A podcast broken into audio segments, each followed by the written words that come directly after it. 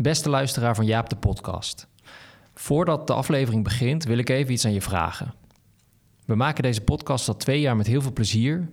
En waar wij ons in ons werk als sportpsychologen focussen op het plezier en de ontwikkeling van de sporters, willen wij onszelf ook graag blijven verbeteren. En we willen ook deze podcast doorontwikkelen. In kwaliteit, in professionaliteit.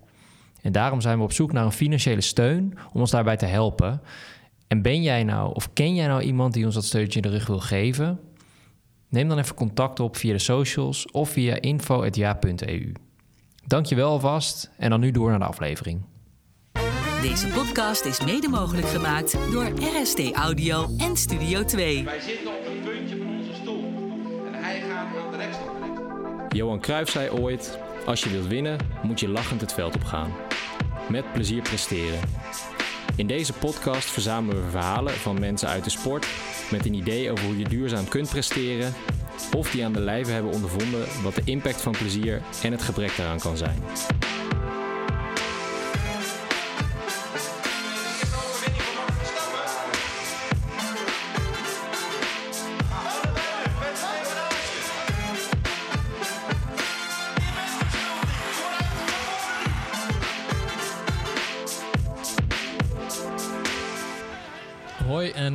Dat je weer luistert naar Jaap, de podcast. Ehm, de derde aflevering van seizoen 4. Ehm, we zijn iets langer, iets later dan je misschien gewend bent van ons. Eh, er zit iets meer tijd tussen de twee afleveringen, maar uh, desalniettemin uh, denk ik weer een mooi gesprek. Naast mij zit Suzy Kats, mijn collega sportpsycholoog bij Jaap natuurlijk. Um, hoe is Suus? gaat goed. Ja, uh, ja goede vraag. Ja, het gaat oprecht goed. Ja, als een psycholoog vraagt hoe het gaat, dan kun je eigenlijk nooit zeggen: ja, ja goed. Ja, nee, dat, dat klopt. Maar ik dacht, ja, dan gaat het straks uh, een uur over mij. Maar nee, ik zit er wel, lekker, ik zit er wel, um, wel lekker in. Ik heb nog niet zo heel erg veel last van de, de herfst. Zeg maar, je ziet, ik vind echt dat je veel om ons heen ziet dat de herfst invloed heeft op de, um, de gemoedstoestand van mensen. Maar ik ga nog wel. Uh, een beetje zwaarmoediger. ja, wel. Ja. Mensen ervan, hè? ja. Ja, maar het gaat goed. Ik vind hmm. dat we leuke dingen aan het doen zijn. Morgen is het zaterdag en mag er weer gegreffeld worden. Dus um, ik ben helemaal blij. Mooi. mooi Met mooi, jou? Mooi. Uh, ja, ja, dan kan ik nu niet zeggen. Ja, goed. Nee, het gaat wel goed. Maar ik zit dus midden in de verhuizing. Ja. Dus ik ben echt, ik maak dagen van, uh, van uh, 7 uur s ochtends tot uh, 11 uur s avonds. Want als ik thuis kom, dan ben ik bezig met dozen inpakken en ja. Dingen verhuizen naar het nieuwe appartement en vloeren leggen en schilderen. Dus een beetje heftige dagjes, maar wel, wel voldoenend, zeg maar. Dus dit weekend is alles achter de rug. En dan. Ja, je oogjes werden steeds kleiner ja, werden, deze week. Ja, ik kreeg een beetje... Het komt door het stof wat er dan in zit en, uh, en door de korte nachtjes. Maar uh, nee, het gaat, uh, het gaat goed. Fijn. Um, maar we zijn niet met z'n tweeën. Nee. Want we hebben een derde gast aan tafel vandaag. En dat is Michel Buter. Welkom, Michel. Um, voordat we de diepte ingaan, wil ik je eerst nog even introduceren. Dus laat het even over je heen komen als een soort... Ik ga je even... Okay. hoe zeg je dat? Jack van Gelder of Matthijs van Nieuwkerk? hoe noemen ze dat? Um, en dan uh, gaan we Thijs lekker... Wagenaren. Uh, Thijs Wagenaren, zo zou je het moeten noemen. Dus uh, en dan gaan we daarna beginnen. Want Michel, je is um, lange tijd een van Nederlands beste marathonlopers geweest. Maakte zijn definitieve doorbraak in 2007... toen hij op drie verschillende disciplines een Nederlands kampioen werd. En daarna legde hij zich eigenlijk volledig toe op de marathon... In 2012 liep hij als derde Nederlander ooit een tijd onder de magische grens van uh, 2 uur 10 op de marathon. Namelijk uh, 2 uur 9, 58. Nadat hij eerder dat jaar al zevende werd in de zware editie van de prestigieuze Boston Marathon. Um, volgens mij is een persoonlijke hoogtepunt, dat heb ik in ieder geval gelezen, dat de marathon van New York geweest. Waar hij naar na 28 kilometer als eerste de, de, de, legendarische First Avenue op te rijden en tot in de finale meedeed om de podiumplekken. Um, echt een palmares om trots op te zijn. Maar hij mag ook trots zijn op de weg die hij daarvoor heeft afgelegd. Uh, met de hoogte- en dieptepunten die erbij zitten. En daar willen we het vandaag ook vooral uh, met hem over hebben. Um, in 2013 uh, had je je geplaatst voor het WK. In Moskou moest je uitstappen met een stressfractuur. waarna je lang moest revalideren. Maar daar knokte hij ook weer terug. En deed een poging om je te kwalificeren voor de Olympische Spelen in Rio. Uh, daar is ook een hele mooie docu over gemaakt. De mooiste marathon. Over, uh, over die race. Um, waar je eigenlijk op acht seconden de limiet miste, een kwalificatie miste voor die Olympische Spelen. Uh, dus we zijn ook benieuwd naar de onderkant van die ijsberg. Dus dat is wat wij zien. Maar de aanloop daar naartoe, um, daar gaan we het vandaag graag met je over hebben. En eerder dit jaar hing jij natuurlijk definitief je schoenen aan de wilgen. Um, en is de rest van je leven begonnen eigenlijk. Uh, zo, zo, Volgende uh, leven. Precies. en wij zijn eens benieuwd hoe dat gaat. Want zo'n intense topsoortcarrière als, als, als die van een marathonloper...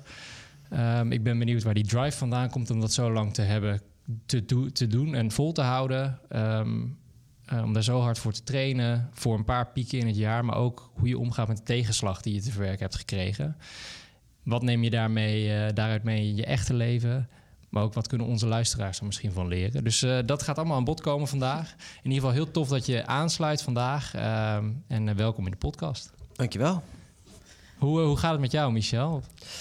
Ja, het gaat heel goed eigenlijk. Um, het leven is nu inderdaad heel anders dan dat het uh, geweest was. Dus uh, in die zin, uh, ik heb iets meer tijd voor mijn gezin. dat is heel erg fijn.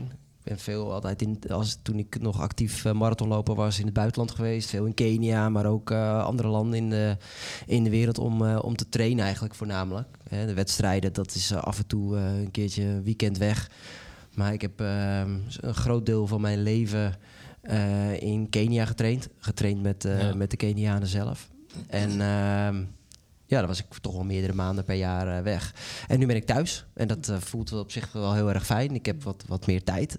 dat ten eerste. Ja, precies. En um, ja, ik, ik, jongens die ik van vroeger uit het lopen kende, die ook een ander leven zijn gaan leiden, gaan werken, um, ofwel met een gezin hebben of en, en nog heel veel in de sport doen. Uh, nou, dan ga ik af en toe eens een keer mee op stap. Gisteravond zijn we lekker in Amsterdam een hapje wezen eten. Ik was, uh, ben, even kijken, 5 november ben ik 37 geworden. Oh ja. Ik zei, man, we gaan even een hapje eten in Amsterdam. Dus we zijn bij uh, Satchmo lekker gaan, gaan eten met z'n drieën.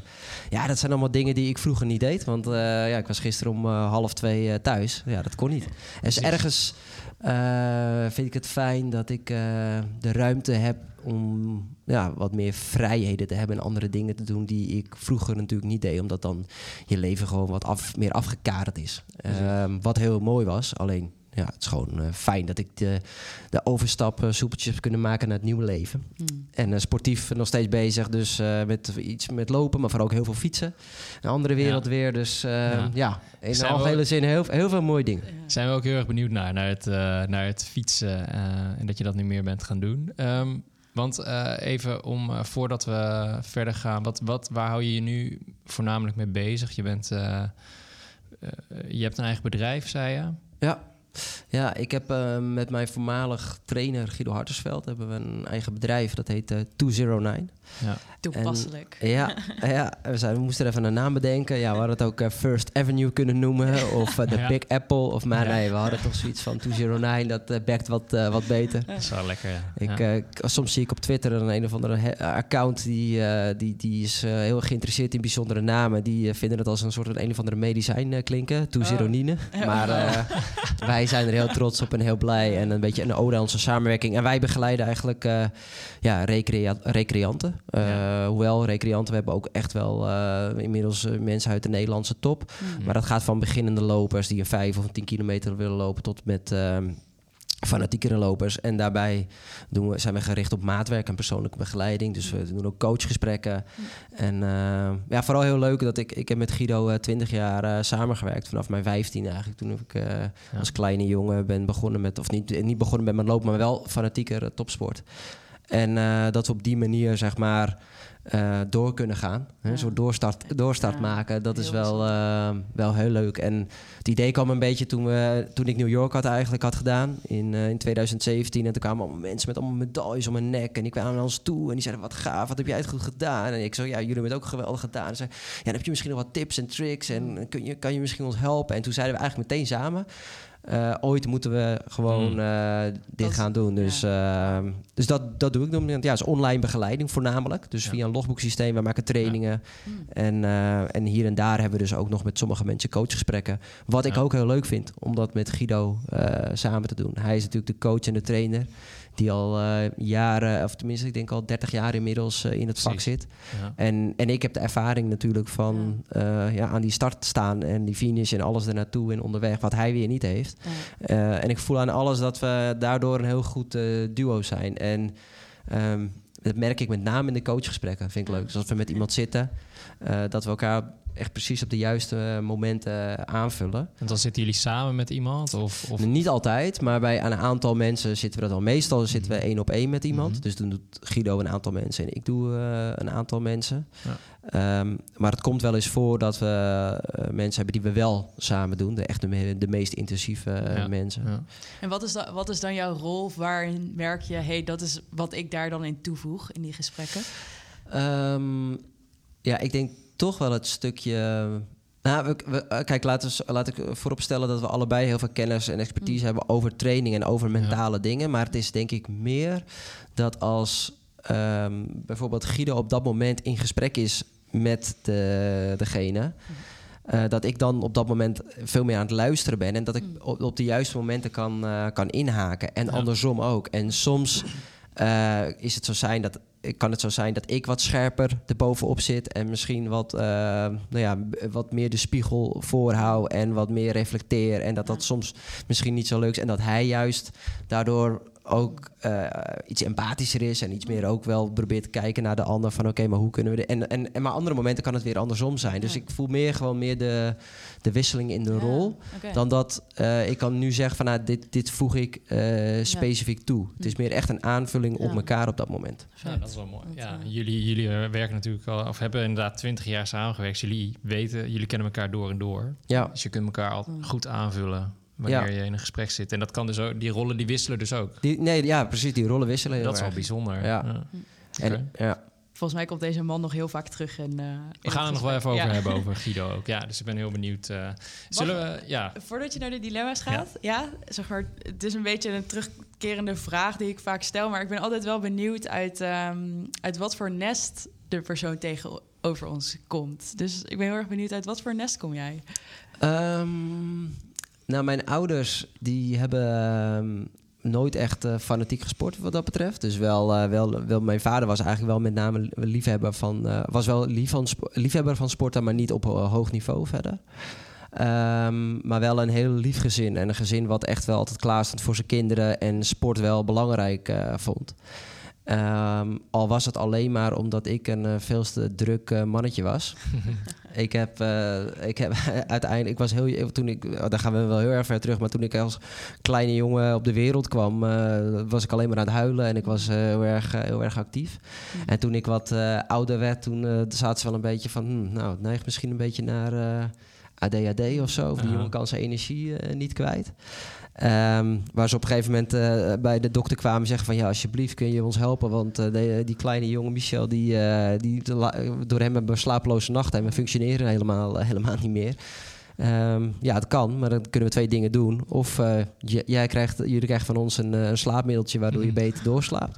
Of we geven Michel een pilletje of een slaapmiddel waardoor, waardoor hij wat rustiger wordt. Hmm. En ehm, uiteindelijk eh, hebben ze daarvoor gekozen voor het laatste. Maar ik viel tegen allemaal tafels aan en stoelen. En ik gooide alles om. En ik werd maar niet, eh, rust, of ik werd maar niet rustig. En ik moest per se wakker blijven. Ehm, dus dat is eh, zeg maar een beetje hoe de gezinssituatie was. Ik heb nog een zusje. En uiteindelijk ehm, werd ik pas rustiger eh, toen ik op sport ging.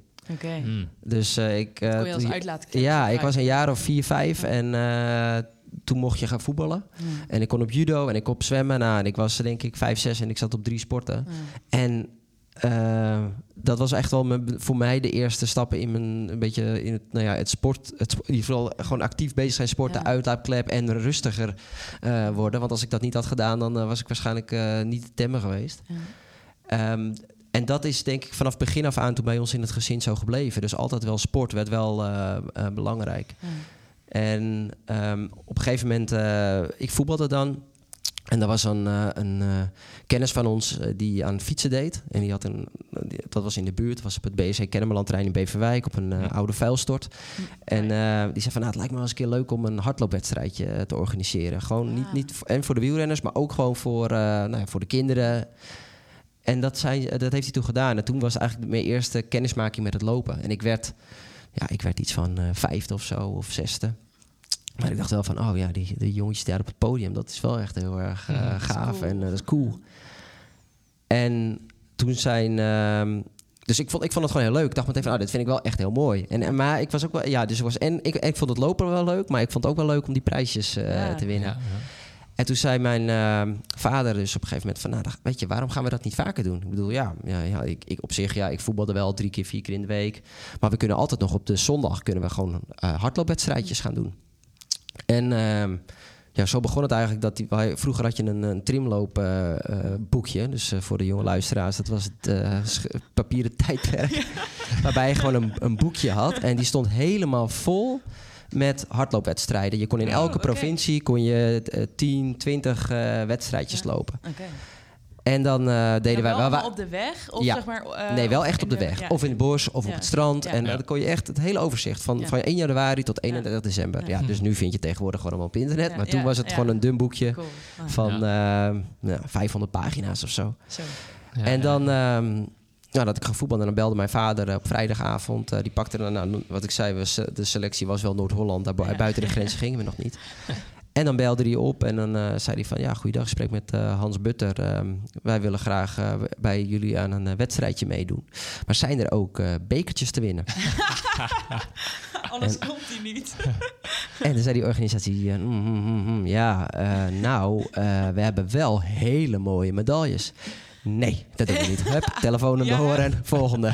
Want was dat omdat jij alleen een bekertje wilde, wilde Ja, winnen? ik, Of- ja ik, denk, ik denk dat dat wel echt... eh, die bekertjes, dat was een beetje eigenlijk wel het doel. Van, Ja. nou, dat was leuk, weet je wel. Dan had je een, prijzenkast Ja. en eh, Ja, ja, ja. die had ik al heel snel. En dan kon je die prijzenkast kon je dan vullen met eh, mooie Ja. bekertjes. Dus nee, het was echt letterlijk zo dat mijn vader dus belde en opging als het eh, niet zo ver was. Eigenlijk een beetje een soort manager was hij van me. Ja. Dus. Ja, ja, ja. En ehm, dus dat was wel heel snel. En dat was wel fanatiek. Dus mijn vader is wel echt fanatiek en wel ook heel erg van het eh, presteren. Oké.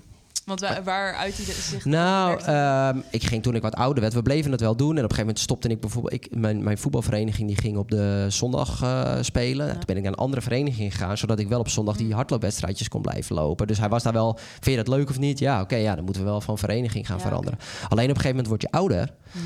En dan eh, wordt het ook leuk om op eh, zaterdagavond eh, te gaan stappen... met eh, vrienden en eh, vriendinnen. En dan eh, werd ik de volgende ochtend wakker eh, met een kater. En dan stond mijn vader, eh, stond, eh, die zei... hey, zoon, hup, opstaan, hè. we moeten moeten eh, lopen. we moeten bekertjes winnen. Of we gaan naar die wedstrijd. Want dat hadden we afgesproken. Ja. Want hoe oud was je toen? Ja, ik denk dat ik toen 13 was, Ja. 14. Ja. Nou, ja, iets ouder zal het wel zijn. Ja, ik ging stappen. Ja, ja, ik ging wel naar een dansschool, hoor. Een Ja, dans- Ja, nog, eh, ja. Waar je dan geen alcohol mag schenken eigenlijk, maar toch dan dat het Ja, toch weer oké, gebeurde. Maar ik, dus ik zal denk ik 14, 15 zijn geweest. Ja. En eh, ja, dat zijn wel mooie anekdotes. Want dan kwam mijn vader naar me toe en die, die zei... Nou, ik zei, pap, nee, ik ga niet. Ik ben zo moe en ik heb geen zin. En oh, nee, bah. Nou, dan werd hij een beetje boos. En dan gingen er wat scheldwoorden gingen er door de, de slaapkamer heen. Nou, dan ging hij maar weer naar zijn bed. En dan kwam mijn moeder er volgens naar boven. En die zei wel van, nou, kom nou zo. Dat is toch altijd leuk en weet je wel. En ja, en uiteindelijk altijd was het ook gewoon heel leuk. Ja. Maar Ja, echt, dit, maar dit soort situaties, dat ik denk dat het toen in die leeftijd, dat Ja. het is wel, eh, nou, ik denk dat het wel 15 keer voorgekomen Ja. is. Ik kan het zo uittekenen inderdaad in mijn hoofd van, nou, eerst komt mijn vader, nee, ik ga niet. En vervolgens kwam mijn moeder, nou, oké, hup, top maar weer eruit. en zo gaat het nog, nee, nee, nee. Ja, ja. Maar zeg, eh, zeg maar, is daar wel iets ontstaan van... wow, als hij je daarin misschien niet had gestimuleerd... of misschien was het pushen, dat, dat weet ik niet... maar als hij dat niet had gedaan... was je 100%. Dan, eh, dan Nee. Nou, ik denk wel ergens in mij altijd, in mijn karakter zit wel van dat ik ergens voor wil gaan en dat, ik, dat ik presteren of mezelf uitdagingen, uitdagingen aangaan, dat ik dat wel gaaf vind. Mm. Ehm, maar ik weet zeker dat als mijn ouders eh, ni- niet zo... En mijn vader, dus dat, dat bedoel ik met dus, eh, eh, hele lieve ouders... en vooral echt gezin op nummer één. Als dat niet was geweest, Ja. had het ook anders kunnen lopen. Hm. Mijn vader zei wel eens van... ja, of je was eh, topsporter geworden of je was in de bak Ja. beland. Hm. Ja, ja, ja. Ja? Maar dat denk, ja, ik vraag me dat zelf wel af, hoor, want ik voel heel erg voor normen en waarden. En ik vind dat wel, eh, wel belangrijk in het leven. Maar op die leeftijd, misschien als jonge jongen, dat dat Ja. wel een andere kant op eh, had kunnen gaan. Dus eh, hij was wel, ehm, ja, hij was wel de, de stimulator en de drijf. En het voelde niet als eh, druk in die zin, soms misschien. Maar ik denk met, eh, dat het wel nodig was. Ja. Maar ja, dus als ik het goed begrijp, zagen je ouders dus ook wel de functie van sport voor jou eh, buiten het presteren. Ook gewoon dat het voor jou iets was waar je ei in kwijt kan, omdat je anders, dat je zoiets nodig had, zeg maar. ja, Ja. Ja, dus en, en dus al vanaf jonge leeftijd om gewoon mijn energie Ja, kwijt te kunnen. ja. Dus dat ik Ja. gewoon een druk mannetje was en Ja. anders niet tot rust kwam. Dus Ja. ik, heb, Ja. ik, ik, ik merk nog ste- steeds, zeg maar, dat ik eh, de haptonoom waarmee ik altijd samenwerk, die zei altijd van, je hebt een heel actieve geest. En, en dat neigt Mm. soms een beetje naar eh, onrust, zeg maar. Mhm. Ja. Maar door de sport en, en dus als kind, kind als aan, denk ik dat het wel in mij zit dat ik, ehm, dat ik inderdaad zo on- onrustig ben en een actieve geest. Dat, maar Ja. dat me dat wel heeft eh, geholpen. Ja. En op latere leeftijd ook nog wel eh, structuur gaf in mijn leven. Ja. En ehm, ja, wat ik zei, ik had ook andere dingen anders misschien gedaan. Ja. eh, die dan niet zo, heel veel, niet zo heel veel toevoegden in het leven. Ja, Ik vind het wel heel mooi dat er eigenlijk een natuurlijke oplossing is gekomen voor dat je meer energie hebt, misschien dan het gem- gemiddeld kind. Dus we noemen dat dan ADHD. Of, maar dat, dat jij zeg maar dat in sport kon uiten, of vervolgens ook gewoon ja, om rust te voelen, misschien ook wel en te Ja. ervaren. Ehm, in plaats van aan de, in de, aan de Ritalin of de. Ik weet niet of Ja. je Ja. dat. eh, Nou ja, ik denk dat, in die, dat dat misschien de volgende stap was geweest. Hè? Ja. Dus dat, eh, maar dat was niet meer nodig. Nee. Want ik, ja, ik kon gewoon mijn ei kwijt in Ja, het sport en mijn energie. mooi. Ja. echt, eh, Oké, dus dat is je nest waar je. Ja, een beetje zo- een lange inleiding, ook, maar eh, zo is, nee, het wel, eh, zo is het eigenlijk wel hoe het eruit zag Ja. eh, vroeger eh, bij mij. En ook wel de, de aanloop is geweest naar ja, eh, het, het fanatieke sporten, de Mm. drive hebben om dan wel echt door te zetten. En, En, eh, wat echt de, de onderkant van die ijsberg is natuurlijk Ja. waar je het over hebt, toch? Dat Ja. hier begint het voor iedereen, denk ik. Wat Ja. voor nest kom je uit? Dus ehm, Ja. ja, en dat ouders wat dat betreft wel eh en opvoeding. Ja, kijk, wij gingen ook naar, naar loopwedstrijdjes toe. eh, om die bekertjes te halen. En dan eh, was er ook een jongetje en die won regelmatig van mij. Maar die zat altijd eens eentje met zijn bekertje in zijn handen. Ja. Dus die werd gewoon weggebracht door zijn ouders. Of hij ging met kennissen mee. En dan zei, dat zei mijn vader letterlijk. Van ja, hoe, wat, wat vind jij daarvan? Hoe zit hij Mm. daar? Ik zei, ja, ik zou, ik zou dat niet doen, weet je. Ik zou niet, of tenminste, ik voelde me niet... Ja, ik voelde het wel een beetje verdrietig eigenlijk. Oké. Want wat maakte dat verdrietig voor jou? Nou, dat hij, je zag wel dat er een soort van... Ineens, hij had dat bekertje wel. Maar Ja. ja, nou, met wie kon hij dat nou delen? Ja. En... ehm, ja, dan kwamen zijn ouders hem ophalen en dan, ja, goed gedaan. Nou, en dan gingen ze racen weer samen naar huis. Terwijl, ja, mijn vader die, eh, die probeerde op een uh, parcourskaartjes... dat heeft hij echt nog tot ver in mijn seniorenjaren nog gedaan... eh, de route uitstippelen waar hij dan kon afsnijden... en dan ook weer kunnen aanmoedigen. Ja, en misschien... Oh. Moet je dat ook, een be- misschien had hij dat ook, dat hebben we ook wel regelmatig gezegd. Nou, doseer dat ook nou wel eventjes. Weet je. Ja, ik heb ook wel eens gehad dat hij met een halve marathon naast me ging fietsen. ah, En ja. dan eh, dat ik op een gegeven moment na de wedstrijd zei: dit, dit moet je niet meer doen. Ja. Ik wil dat je dit nooit meer doet. Dat je de hele tijd maar zit aan. Want hij hield me ook uit gewoon mijn concentratie Ja. af en toe. Ja. En dat begreep je dan vervolgens ook Ja. wel. Maar puur sec, alle liefde die hij gaf. En Ja. eh, eh, ook support natuurlijk. Ja. Dus, Oh, en dat, heb, dat zie, zou ik liever willen zien dan eh, andersom. En ik zie nog dat jongetje met dat beetje die uiteindelijk Ja. ook gestopt is. En nou, ik hoop dat hij het daarna wel een mooi leven heeft weet, gehad. weet je nog wie, wie het is? Zo, je hoeft nu geen naam te noemen, maar meer Ehm, van dat je nog... Nou, eh, toevallig was mijn eh, vader een tijdje geleden... want het gaat, wat met zijn kinderen zo ging... dat gaat nu gewoon met de kleinkinderen. Ja, Die hebben vorige week... Ik heb, nog van de week, ik heb ze letterlijk vorige afgelopen weekend... hebben ze een wedstrijdje gelopen in Wijk aan Zee... en stonden ze allebei op nummer 1. op een podium in, eh, bij een crossje. En hij zei dat die, die jongen, inmiddels ook vader is... tegenkwam, maar wel met zijn kind. Ah, Oké, wow. Dus je heeft ook geleerd van... Nou, misschien wel, ja. Zijn, zijn ouders waren er nooit. Nee. En hij was er wel met zijn kind. Dus Ja. dat, zei, dat zijn mijn vader. Dus puur toeval nu inderdaad dat we het hier zo over hebben. Maar hij eh, was daar nu met zijn... eh. Zijn er dingen die jij dan hebt geleerd van hoe jij bent opgevoed... eh, voor hoe jij dat nu met jouw kids doet? Dus dingen die je misschien juist wel doet omdat je dat fijn vond... of dingen die je misschien juist niet doet omdat je merkte dat werkte, dat vond ik niet fijn.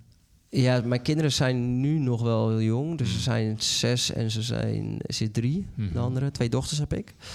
Ehm, nou, ik vind dat nu zijn ze nog zo jong dat ik ze echt wil laten spelen. En dat het lekker het plezier moet hebben. En gewoon een beetje uitzoeken van wat ze wel en niet willen. Kijk, als eh, mijn oudste zit op atletiek. Als die dan een keer, twee keer zegt... Ja, ik heb geen zin op atletiek, want ik haat het. En dan zeg ik, je moet niet zeuren, je moet gewoon heen gaan. Weet je, dan gaan we niet meteen... Dan ga ik niet meer zeggen, oké, nou, dan hoef je niet. Ja. Dus er moet wel een beetje een, daarin een balans zijn. Ehm, wat ik nu nog niet doe, is dat ik dan een- nu al alle regionale wedstrijdjes eh, afga. Maar het is wel iets wat ik eh, zeker eh, wil gaan doen. Van oké, als zij dat, dat leuk vindt, dan, ehm, dan ga ik dat wel eh, aanmoedigen. Ehm, ja. Kijk, de, soms, eh, ik vond mijn vader soms wel iets te fanatiek en te veel misschien pushen. En daar zou ik iets in doseren, iets meer in doseren. Hm. Ja, Oké. dat Op denk welke ik. momenten heb je dat gemerkt dat je dat niet fijn vond? Ehm, nou, soms was het gewoon onrealistisch bijvoorbeeld. En dan zei hij bijvoorbeeld dat in, eh, in een marathon of een, eh, of een wedstrijd in Egmond bijvoorbeeld. En dan was ik, ja, dan was ik nog helemaal niet bezig. Dan Was ik, wilde ik helemaal nog niet in vorm zijn, maar dan wilde ik gewoon een kwart jaar later in vorm zijn. En zei ja, ah, moet gewoon achter die Kenianen lekker uit de wind lopen. En dan, en dan deed ik het voor mijn gevoel, had ik onwijs goed gepresteerd. Want ik had gewoon echt het maximale eruit gehaald. En ja, dat dan bijvoorbeeld zei van, eh, maar was niet best hè. Hmm. Ja, en dan is het natuurlijk. Maar hij, op een gegeven moment eh, komt er een moment dat in, in eerste instantie, dan is het natuurlijk dat je van jongs af aan eh, met je vader overal naar optrekt. Nou, uiteindelijk kwam ik bij eh, Guido terecht bij Team Distance Runners. Dan moet hij eigenlijk al een beetje gaan loslaten, want dan kom je namelijk in een topsportomgeving terecht, Ja. waarbij de experts daar zitten. Ja. Ehm, en en dat, dat, is, dat is dan al best wel een, stap. En op een gegeven moment eh, heb ik ook zoveel kennis en, en weet ik zoveel. En eh, met de mensen waar ik om me heen werk, of mensen waarmee, waar, waarmee ik werk, ehm, dat, ja, hij, hij weet dat helemaal niet meer, weet Nee. je wel. Dus hij heeft helemaal niet meer die know-how. En dan ga je er ook wel meer, eh, ga je dat meer uitleggen en meer. En dan op een gegeven moment is het dan ook wel weer goed. Maar het, wat je net zegt, triggert me wel. Dat, dat jij dus voor je gevoel best goed hebt gepresteerd zo'n race. En Ja. eruit hebt gehaald wat erin zit. En dat je dan achteraf te horen krijgt van was niet best hè. Ehm, dat, dat zijn natuurlijk dingen die we heel veel zien langs de sportvelden. Ja. eh, of langs de baan, of op het ijs, of in de zaal. En allemaal vanuit liefde. Precies, dus helemaal geen slechte bedoeling Nee, nee, nee, natuurlijk. maar absoluut. wat voor invloed had dat op dat moment op jou dan? Wat, wat gebeurde er dan bij jou als je dat hoorde? Nou, in het begin was dat eh, natuurlijk niet fijn. Want inderdaad, je denkt, ja, ik heb het gewoon goed gedaan en dan wil je dat gaan eh, uitleggen. Mhm. Ehm, maar op een gegeven moment eh, ben ik, dan ga je niet meer die strijd aankijken. Want het is, nogmaals, het is een man die fanatiek is en een drive en ook Mhm. een beetje eigenwijsheid. Dus hij, hij weet het ook wel. Hij weet, het is mijn zoon. Ja. Ehm, maar hij merkt natuurlijk ook wel op een gegeven moment als ik er- daar niet meer voeding in geef, of ik ga Mhm. daar zelf niet meer op in, dan, ehm, ja, dan, dan wordt het voor beide, zeg maar voor beide kanten wordt het dan, is het dan wel oké. Hmm. Precies. Ja, Dus- oké. In eerste instantie vond ik het dan niet leuk, maar als het dan later nog een keer, dan zei ik van, nou, ik ben gewoon tevreden. En dan is het ook klaar. Hm. Ja, Weet je wel, dus dat- Ja. Dus het is ook een beetje hoe je er zelf mee omgaat. Precies. Met heel veel ja. dingen. Ja. En dat kon je op zich wel redelijk als Ja, zo en dat was ja. ik vrij snel, had ik dat wel door. Ja. Ja. Ehm, en op een gegeven moment wordt het daardoor ook weer plezierig. En dan gaat hij er ook vanuit, oké, ja, dan is het dan ook gewoon Ja. goed. Ja, precies. Ja. Oké. Mooi. Zullen we een stapje maken? Ja. Ehm, we hebben namelijk een aantal dilemma's voor je. En ik ben even benieuwd. Het idee is, je, je antwoordt het eerste wat in je opkomt. Of ja of nee, of het een of het ander. Eens of oneens. Nee, eh, volgens mij helder. En achteraf eh, kunnen we overal op ingaan. Oké? Oké, Klaar voor? leuk. Ja, ik vind dat, dat wel leuk. Oké. De eerste is mentaal of fysiek? Mentaal. Voor plezier is geen plek in topsport. Nee. Oneens. Oneens. Ja, oké. Michel Buter, de marathonloper, was iemand anders dan Michel Buter als mens. Ja. Mijn topsportcarrière is van waarde voor de rest van mijn leven. Ja. Hardlopen of fietsen? Hardlopen. Oké, helder, helder. Ehm, iets waar je op terug wil komen? Kan allemaal. Ja, denk het ook hoor. Gaan we ook doen. Eh, mentaal, fysiek was je vrij stellig. Mentaal. Hoe, Ja. hoe interpreteerde je hem? Of wat, eh, waar denk je dan aan? Wat zie je voor je als je het hierover hebt? Ehm, Nou, ik zie het dan als eh, naar mezelf toe gerefereerd, zie ik het. Mhm. Ik denk dat, ik, eh, dat mijn mentale aanleg wel groot is. Ehm, en ik dat? denk ook dat dat ehm, ehm, uiteindelijk ook wel de es nou ja, in heel veel vaak gevallen de essentie is van top presteren en om lang te kunnen blijven presteren. Hmm. Dus mentaal, je zegt mijn mentale aanleg is groot. Ben ik zo benieuwd wat, zeg maar, wat die aanleg is. Maar je zegt dat is eigenlijk eh, doorslaggevend voor of je topsport haalt en kunt Ja. blijven doen. Ja. Oké. Ja, ik denk dat ehm, zeg maar puur het fysieke, dat we puur fysiek gezien allemaal tot heel veel in staat zijn. Hè? Mhm. Er zijn fysiek zijn er heel veel talenten. Er zijn misschien grotere talenten dan ik, dan, dan, dan rondlopen dan dat ik ben. En dan bedoel je mensen die in aanleg dus meer Ja. mogelijkheden hebben. Ja, Oké, ja. En we kunnen heel veel aan, we kunnen heel veel trainen. Mhm. Ehm, omdat eh, ja, gewoon, eh, tenminste, de, de adaptaties, trainingsadaptaties, kan voor heel, voor heel veel mensen gewoon precies hetzelfde zijn. Alleen de keuzes die je erin, daarin maakt, hè, in eh, wat je met dat fysieke doet, eh, dat is denk ik uiteindelijk doorslaggevend of je succesvol wordt of niet. Ja. Even afhankelijk soms misschien van welke sport je bedrijft. Maar ehm, ja, ik geloof wel in eh, dat, dat daar gewoon het verschil in, in wordt gemaakt. En dat ik voor mijn gevoel in staat ben om dat, dat, dat mentale en het ontwikkelen van mentale vaardigheden. eh, dat, ik, dat me dat altijd goed heeft gelegen. En wat, wa- en wat is dat dan? eh, Wil je dezelfde vraag stellen? Ja. Wat is dat dan voor jou? Dus wat is het mentale? Waar praten we dan over?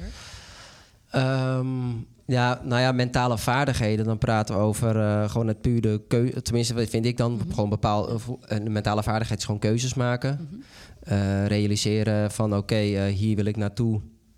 En wat moet ik daarvoor doen? Mhm. Eh, mentale vaardigheid is ook wel drive. Dus Ja. kan ik me erin vastbijten of niet? En hoe lang? Ik vind mentale vaardigheden ook eh, eh, zo heel belangrijk. eh, kunnen focussen. Eh, concentratie. Ben je, in concentratie ben je op je best. Hoe goed ben je in staat en, en om dat eh, te kunnen beheersen. Hm. Ehm, ik vind ook in het mentale is dat je eh, groot leervermogen moet hebben. Dus dat je kan blijven ontwikkelen. Dat je, dat je niet een ezel bent die elke keer eh, zijn kop tegen dezelfde steen stoot. Hoe Ja. is het ook Ja, weer ja, uit? het goed? Ja. Dus het leervermogen, denk dat dat ook groot moet schijnen. Een bepaalde eh, nie- nieuwsgierigheid. Mhm. Oh ja. Misschien is het misschien meer een kenmerk, maar ik denk dat het wel dat het leergierige en het leervermogen dat dat een beetje bij elkaar. eh, Dat denk ik ook, ja. Waar ben je altijd nieuwsgierig in geweest? ehm, ja, ontdekken, ontwikkelen. Ehm, ik, maar ik ben een überhaupt, ik ben nieuwsgierig in andere mensen ook. Hm. Eh, dus ik denk dat ik wel. Ja, ik denk dat dat, dat vooral dus van naar mezelf toe ook wel echt nieuwsgierig ben. Van ja, waar ben ik toe tot in staat? Hè? Kan ik weer die grens verleggen? Oké, ik loop ergens tegenaan. Of het nou fysiek is of mentaal. Eh, dingen als, eh, ja, ik, kom, ik, ik, ik merk bijvoorbeeld dat ik vaak tegen eh, pijntjes op een gegeven moment een bepaalde fase in mijn carrière aanliep. Nou, hoe komt dat nou? En dan was ik wel heel erg aan het, aan het forceren. Dus dat elke keer, oké, een beetje het mannetje van de training. En, en Mm. met name die, die kortere afstanden. En ehm, ik dacht wel, ik, ik was dan van in die zin nieuwsgierig met de begeleiding om me heen natuurlijk. Die dat, die dat ook eh, opmerkte van... Ja, je, elke keer eh, push je jezelf en eh, we komen, ja, maar ik ging een stap verder. Dus fysiek maakte ik niet, want ik ging niet meer, mijn tijden werden niet beter. Maar ik, ging, ik werd ook wisselvalliger, ik werd grilliger. Ja, en dan zit er wel bij mij een nieuwsgierigheid in combinatie met mijn drive van ik wil beter worden. Ja. Hè, want ik- dat is wel denk ik belangrijk, dat je echt intrinsiek gemotiveerd moet zijn. Ja. Oké, maar ik wil en ik zal weer hier iets mee gaan doen en ik wil beter worden. En dan van oké, maar hoe ga ik dat dan anders oplossen? Nou, dat kan in training, maar ook gewoon eventjes benoemd hebben van... ja, je moet gewoon leren doseren. Dus je moet gewoon veel meer... ehm, dus je mag wel overtuigd zijn, je mag wel het mannetje zijn... maar je moet wel weten op welke momenten je dat eh, eh, moet doen. Dus ik denk dat ik daar eh, naar mezelf toe een bepaalde nieuwsgierigheid eh, heb. Van oké, hier sta ik nu en ik wil nu de volgende stap maken. Wat moet ik daarvoor voor doen? Ja. Nou, nu moet ik even een praktisch voorbeeld eh, daarin. Mhm.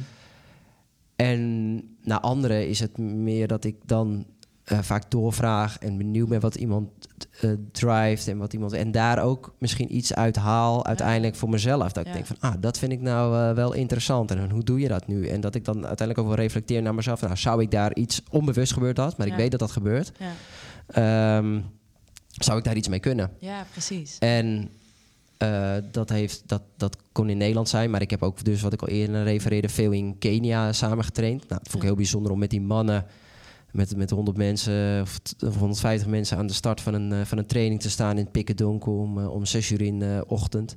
Maar ik trainde en leefde letterlijk met die mensen. Dus ik, ja, ik poepte gewoon in compleet back, back to basics, primitieve Ja. leven. Poep in een gat, eh, eten el- elke dag hetzelfde. eh, een, een bed waar een, eh, een beetje een gaarmatrasje en dergelijke. Maar Wauw. wat ik het meest bijzondere vond, is om echt eh, als een soort van Mowgli... Eh, Daar tussen, die, eh, tussen dat hardloopmekka, tussen die mannen Ja. die, de, die de wereldtop zijn. En daar ook van te leren. Ja. Dus mijn ogen open houden van... oké, maar wat, wat kan ik nu van deze jongens meekrijgen? Ehm, nou, Want waarom, want waarom ben je daar naartoe gegaan, naar Kenia? om, ehm, omdat zij de, de benchmark zijn. Zij bepalen de, het, het, het- het internationale niveau. Hm. En ik had zoiets van, ja, als ik ooit een keer die jongens wil verslaan... Hè, dat zijn er nogal veel. Ja, if you can beat them, join them. Ja. Eh, dus ik had zoiets van, nou, als je een tafeltennisser bent... dan ga je eh, misschien naar China. En als je Ja. een uh, rugbyer bent, dan moet je eens een keer naar Australië gaan. Ja.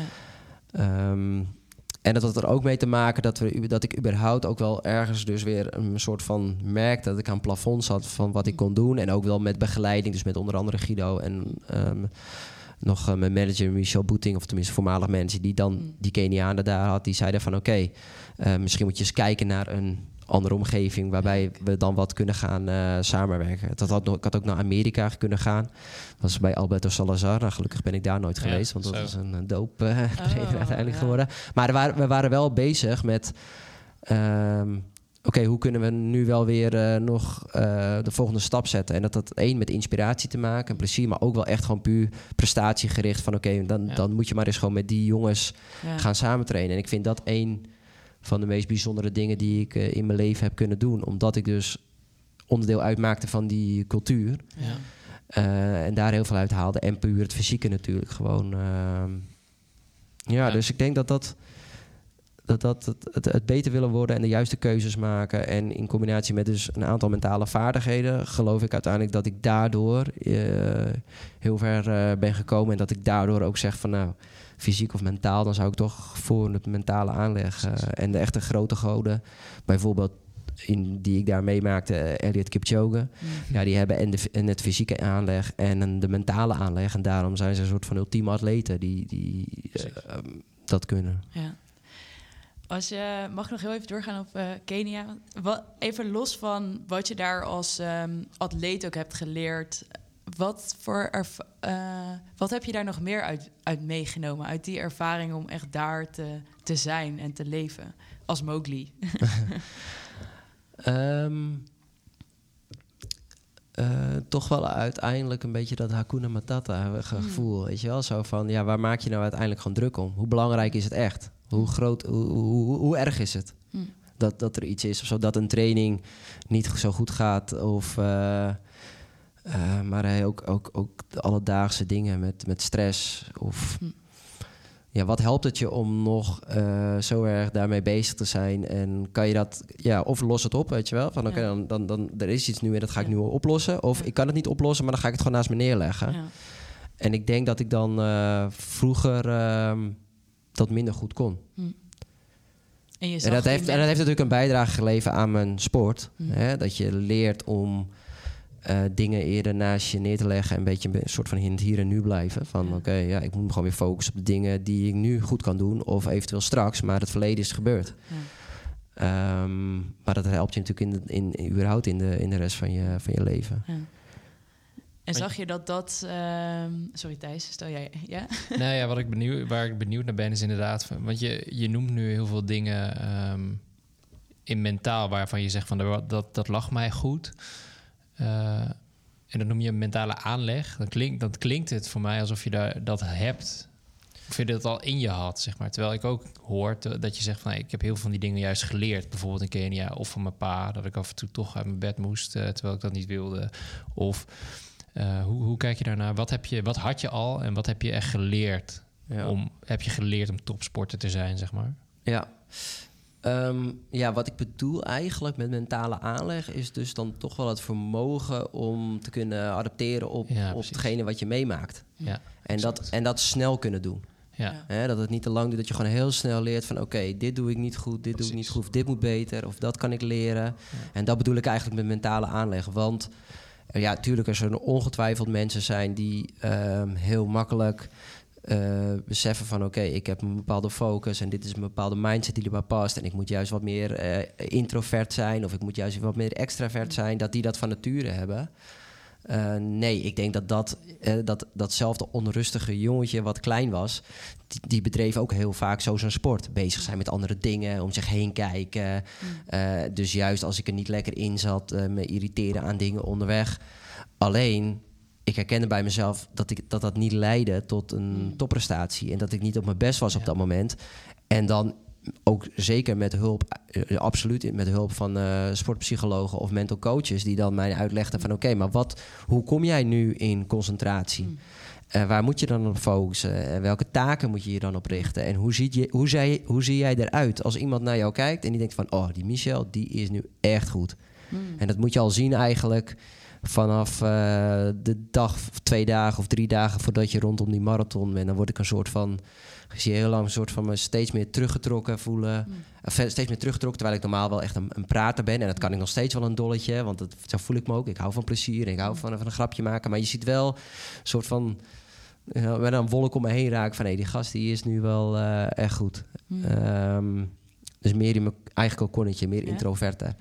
En ik, had wel, ik herkende dat wel heel snel. Van oké, dus zo moet ik wel zijn. En hoe Ja. kom ik daartoe? Hè? En, dan, en veel maar in de dagen daarvoor dan bijvoorbeeld al bepaalde taken hebben. Bijvoorbeeld het koolhydraten stapelen is heel makkelijk met, eh, met een marathon. Daar begin je twee dagen mee van tevoren. En een persconferentietje waar je naartoe moet. Het is allemaal heel, heel veel dingetjes waardoor je eigenlijk al een soort van toeleeft naar je piek.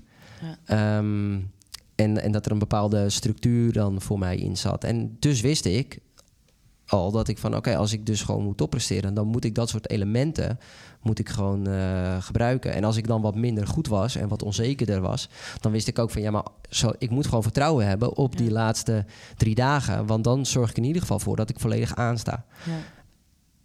En dus dat zou ik zien als mentale aanleg. Om het vermogen te hebben om, Ja. om daarin stappen te kunnen maken. En dat kan niet iedereen. En dat heb ik ge- gezien in mijn omgeving. Dat mensen toch ergens een moment hebben dat ze vastlopen. En dat, ze, dat je, dan kan je het honderd keer uitleggen. En je kan, ze kunnen het honderd keer ervaren. Maar ze, het lukt gewoon niet. En dus blijf je steken van... Ik heb fysiek heel veel eh, mogelijkheden. Alleen toch die druk die er bovenop komt. Of toch ehm, de spanning waar, waarmee ze niet eh, kunnen omgaan. Of, en dat is, het is op, op zekere hoogte is het trainen. Eh, maar uiteindelijk vroeg of laat eh, lopen sommige mensen daar gewoon tegenaan. En denk je niet dat die dat leervermogen wat je zegt, van, ja, dat, dat jij dat op een versnelde manier leert, zeg maar, dat is eigenlijk wat je zegt, Ja. toch? Volgens mij komt dat voor een heel groot gedeelte uit die nieuwsgierige grondhouding die je hebt van oké, dit lukt niet, hoe ga ik het dan nu beter doen? Terwijl Ja. iemand anders misschien sneller zegt van joh, dit lukt niet, eh, ik kap ermee. Ja. Dat is een groot verschil, denk ik. Maar daarvoor Ja. moet je er ook echt geloof hebben dat je, dat, dat je beter kan worden ergens in. Ja, ja je, je moet het geloof hebben dat je beter kan inderdaad. Dat je denkt van, Ja. en, eh, je moet ook wel de, inderdaad het nieuwsgierige hebben. Dus je moet jezelf ook wel willen ontwikkelen. Ja, Dat is het. Ja, en je moet ook echt heel graag willen. Dus je moet intrinsiek zo enorm gemotiveerd zijn. En van, ja, weet je, ik wil hier gewoon heel goed in worden. Precies. En wat is En- die, zeg maar, dat is dus ook van, wat is dat, wat is die drive bij jou, zeg maar? Is dat diezelfde drive die als kind had om die bekertjes op te halen? Gaat, Ja. het, over, gaat het over die, ik wil die prestatie halen, dus daar moet alles voor wijken? Of hoe, Ja. hoe moet ik dat zien? Ja, ik denk het wel. Ik, ik zeg wel eens ik, dat ik altijd een passie heb gehad voor presteren. Hè, dus men, dus eh, echt gewoon ergens de beste in willen zijn. Ja. En het ook echt heel gaaf vindt om daar alles voor opzij te zetten. Dus in, in het ja, meest extreme Ja, heel dan. monomaan eigenlijk voor een, bepaalde, een bepaald doel leven. Ja. ja. Ja. Maar wat gebeurde er, daar ben ik nog even benieuwd naar. Wat gebeurde er met die kleine Michel eh, als dat bekertje er dus niet kwam tijdens die wedstrijd, waar je wel voor heen g- naar een wedstrijd ging? Mooie vraag. Ja, ik, ik denk dat ik zeker vroeger dan. nog, ja, dan was ik, ik, ik ging niet met dingen smijten of eh, dus, dus ik was wel gedreven, maar het was niet dat ik het, eh, ik had gewoon zoiets van ja, oké, het was die dag, weet je wel, was het eh, oké. Of die dag, nou ja, dat het gewoon niet lukte. Ja, ik dacht, ik was niet, ik kon niet slecht tegen me, ik kon, ja, het was niet per se dat ik niet slecht tegen mijn verlies kon. Mhm. Ehm, ik legde me er vrij snel dan wel bij neer. Want- dat ik niet, dat ik mezelf niet voor mijn gevoel kon afrekenen eh, op die dag al. Dat ik dacht van ja, ik heb het gewoon, ik heb alles gegeven. En, eh, maar ook wel eens heel vaak dat ik niet alles had gegeven. Dat kan natuurlijk ook. En daar baalde ik dan meer van. ja. Ja.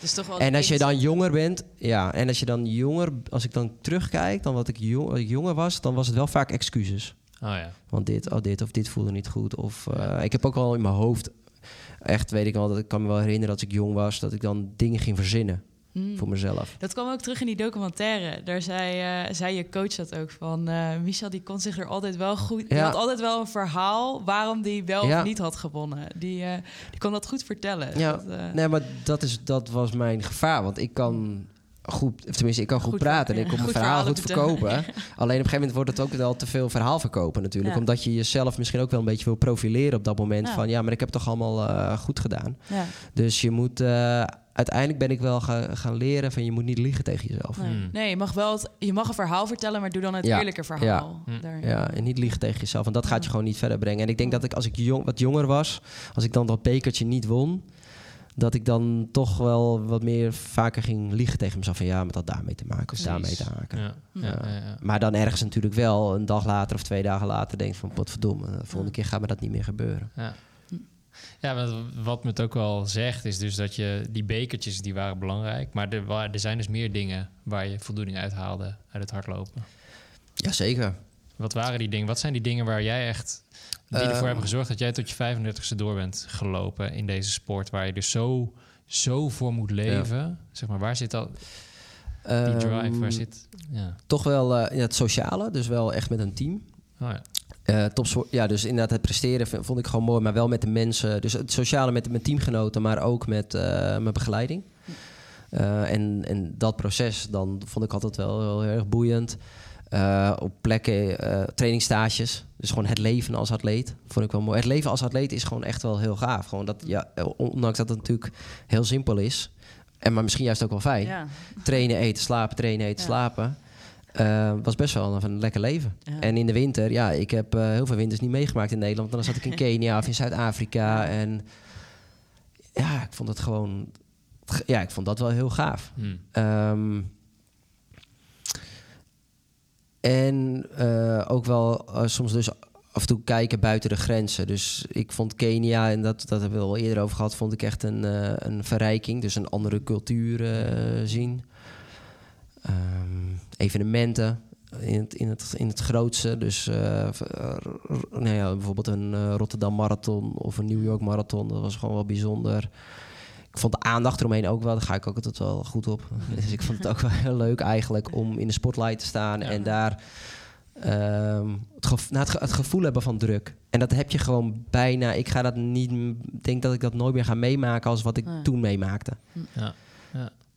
Dus ik denk toch wel het. ehm, ja, en, en ehm, het, gewoon het ontwikkelen. Dus dat je weet van oké, hier ligt mijn talent en hier ligt mijn passie. En elke keer daar een stap in maken, daar genoot ik ook van. Maar dat is. Ja, dat is eigenlijk een beetje het in, wat je misschien niet bedoel- bedoelde. Maar dat is nog Ja, steeds wel iets waar ik voor mijn gevoel vaak op teruggrijp. Dat, dat, wel, dat ik dat gaaf vond. En dat ik dat nog steeds wel mooi vind. Ja. Ja. En Mooi. je zei bij de stelling ehm, dat je als atleet iemand anders was dan dat je nu bent. Ja. Waar zitten daar de verschillen in? Ja, ik denk dat ik ehm, minder egoïstisch ben en hard ben in bepaalde keuzes. Ehm, zit ik even te denken hoor. Is dat nou, zo? is dat, nou ja, in die zin egoïstisch is dat ik dus nog wel soms vanuit thuisfront hoor van dat ik wel toch vaak met mijn eigen ding bezig ben. Want als je, ja, als je twintig jaar lang dat hebt gedaan, Ja. Ja.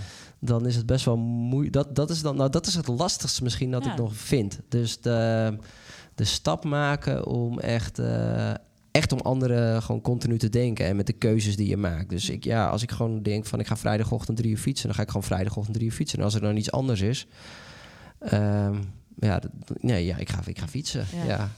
Dus dat, ik merk dat, dat daar heb ik nog een beetje moeite mee. En de vraag is of ik dat ooit ga leren, of dat Ja. dat anders gaat worden, of Ja. dat ik daar een beetje meer op andere momenten balans in moet gaan vinden. Van oké, ik moet nu eh, gewoon voor zorgen dat ik dan eh, aan het eind van de dag eh, daar tijd voor heb, bijvoorbeeld. Ehm, Hoe maar, uiteindelijk, maar uiteindelijk is het wel. ehm, ja, ik denk wel dat ik. Ja, ik, nou ja, nu het zo stelt, denk ik van, is het wel zo? Hmm. Ik zei, heel- zei ik heel stellig ja. Ja, ja, we- ja, of nou, ik weet niet Nou, of het je moet stellig even ik, ik weet nadenken, niet maar of het je, stellig was. je had het maar, idee eh, dat er wel een verschil zat tussen ja. jou als marathonloper en jou zelf als mens of nu, of Ja. hoe je het moet zeggen. Maar Nou ja, nou, ik kom er toch wel op terug, Ja. denk ik. ja, nee, het- Als ik, zo hardop, als ik het zo hardop eh denk, dan... Of wat was, denk, wat was denk je je eerste gedachte van... oh nee, maar daar ben ik dus echt anders in.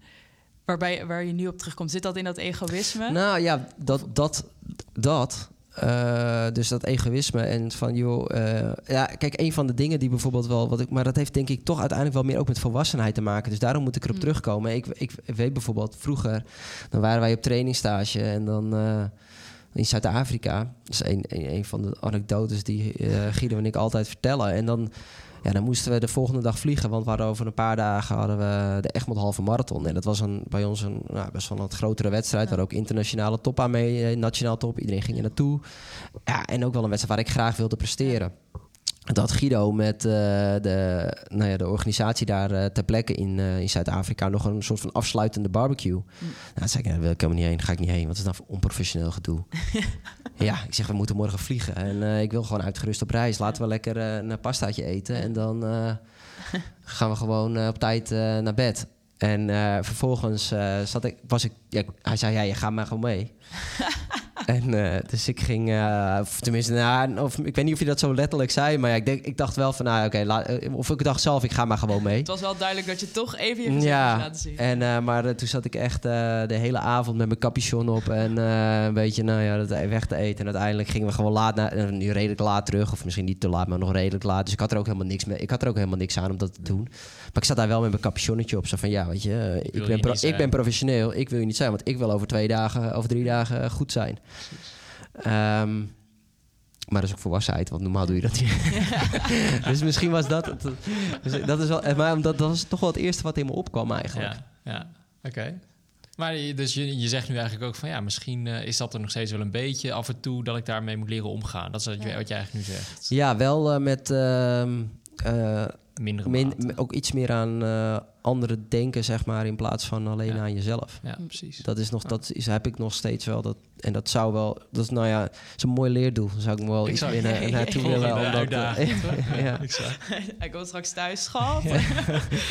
Ik hoop niet dat ze luistert. Ja.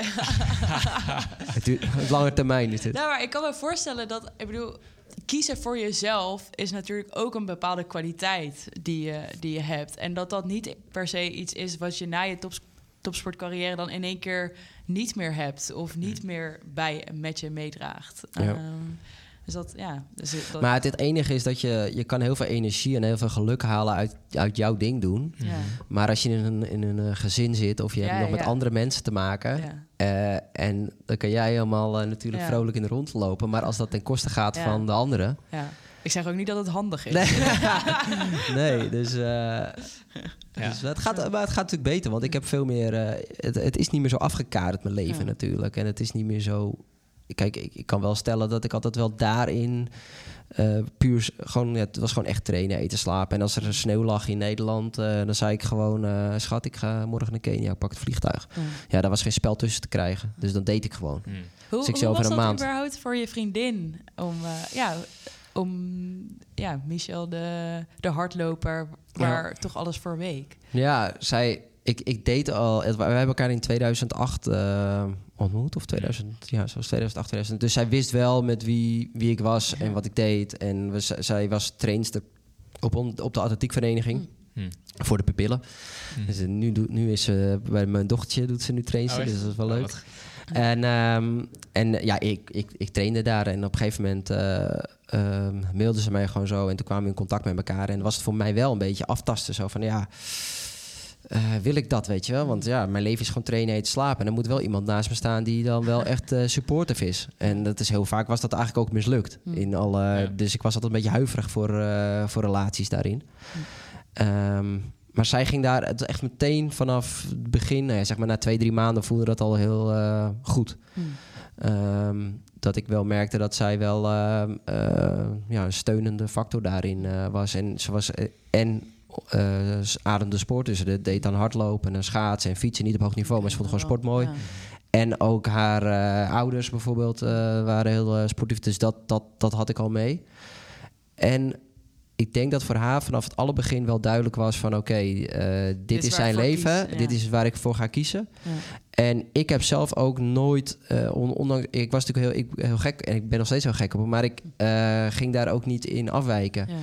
Ja. Ik, zag, ik heb ook bijvoorbeeld collega-atleten gezien... en collega-topsporters die dan een vriendinnetje Mm. krijgen... en die gaan dan toch net even wat meer hun best doen... om vooral dat vriendinnetje het naar de zin te hebben.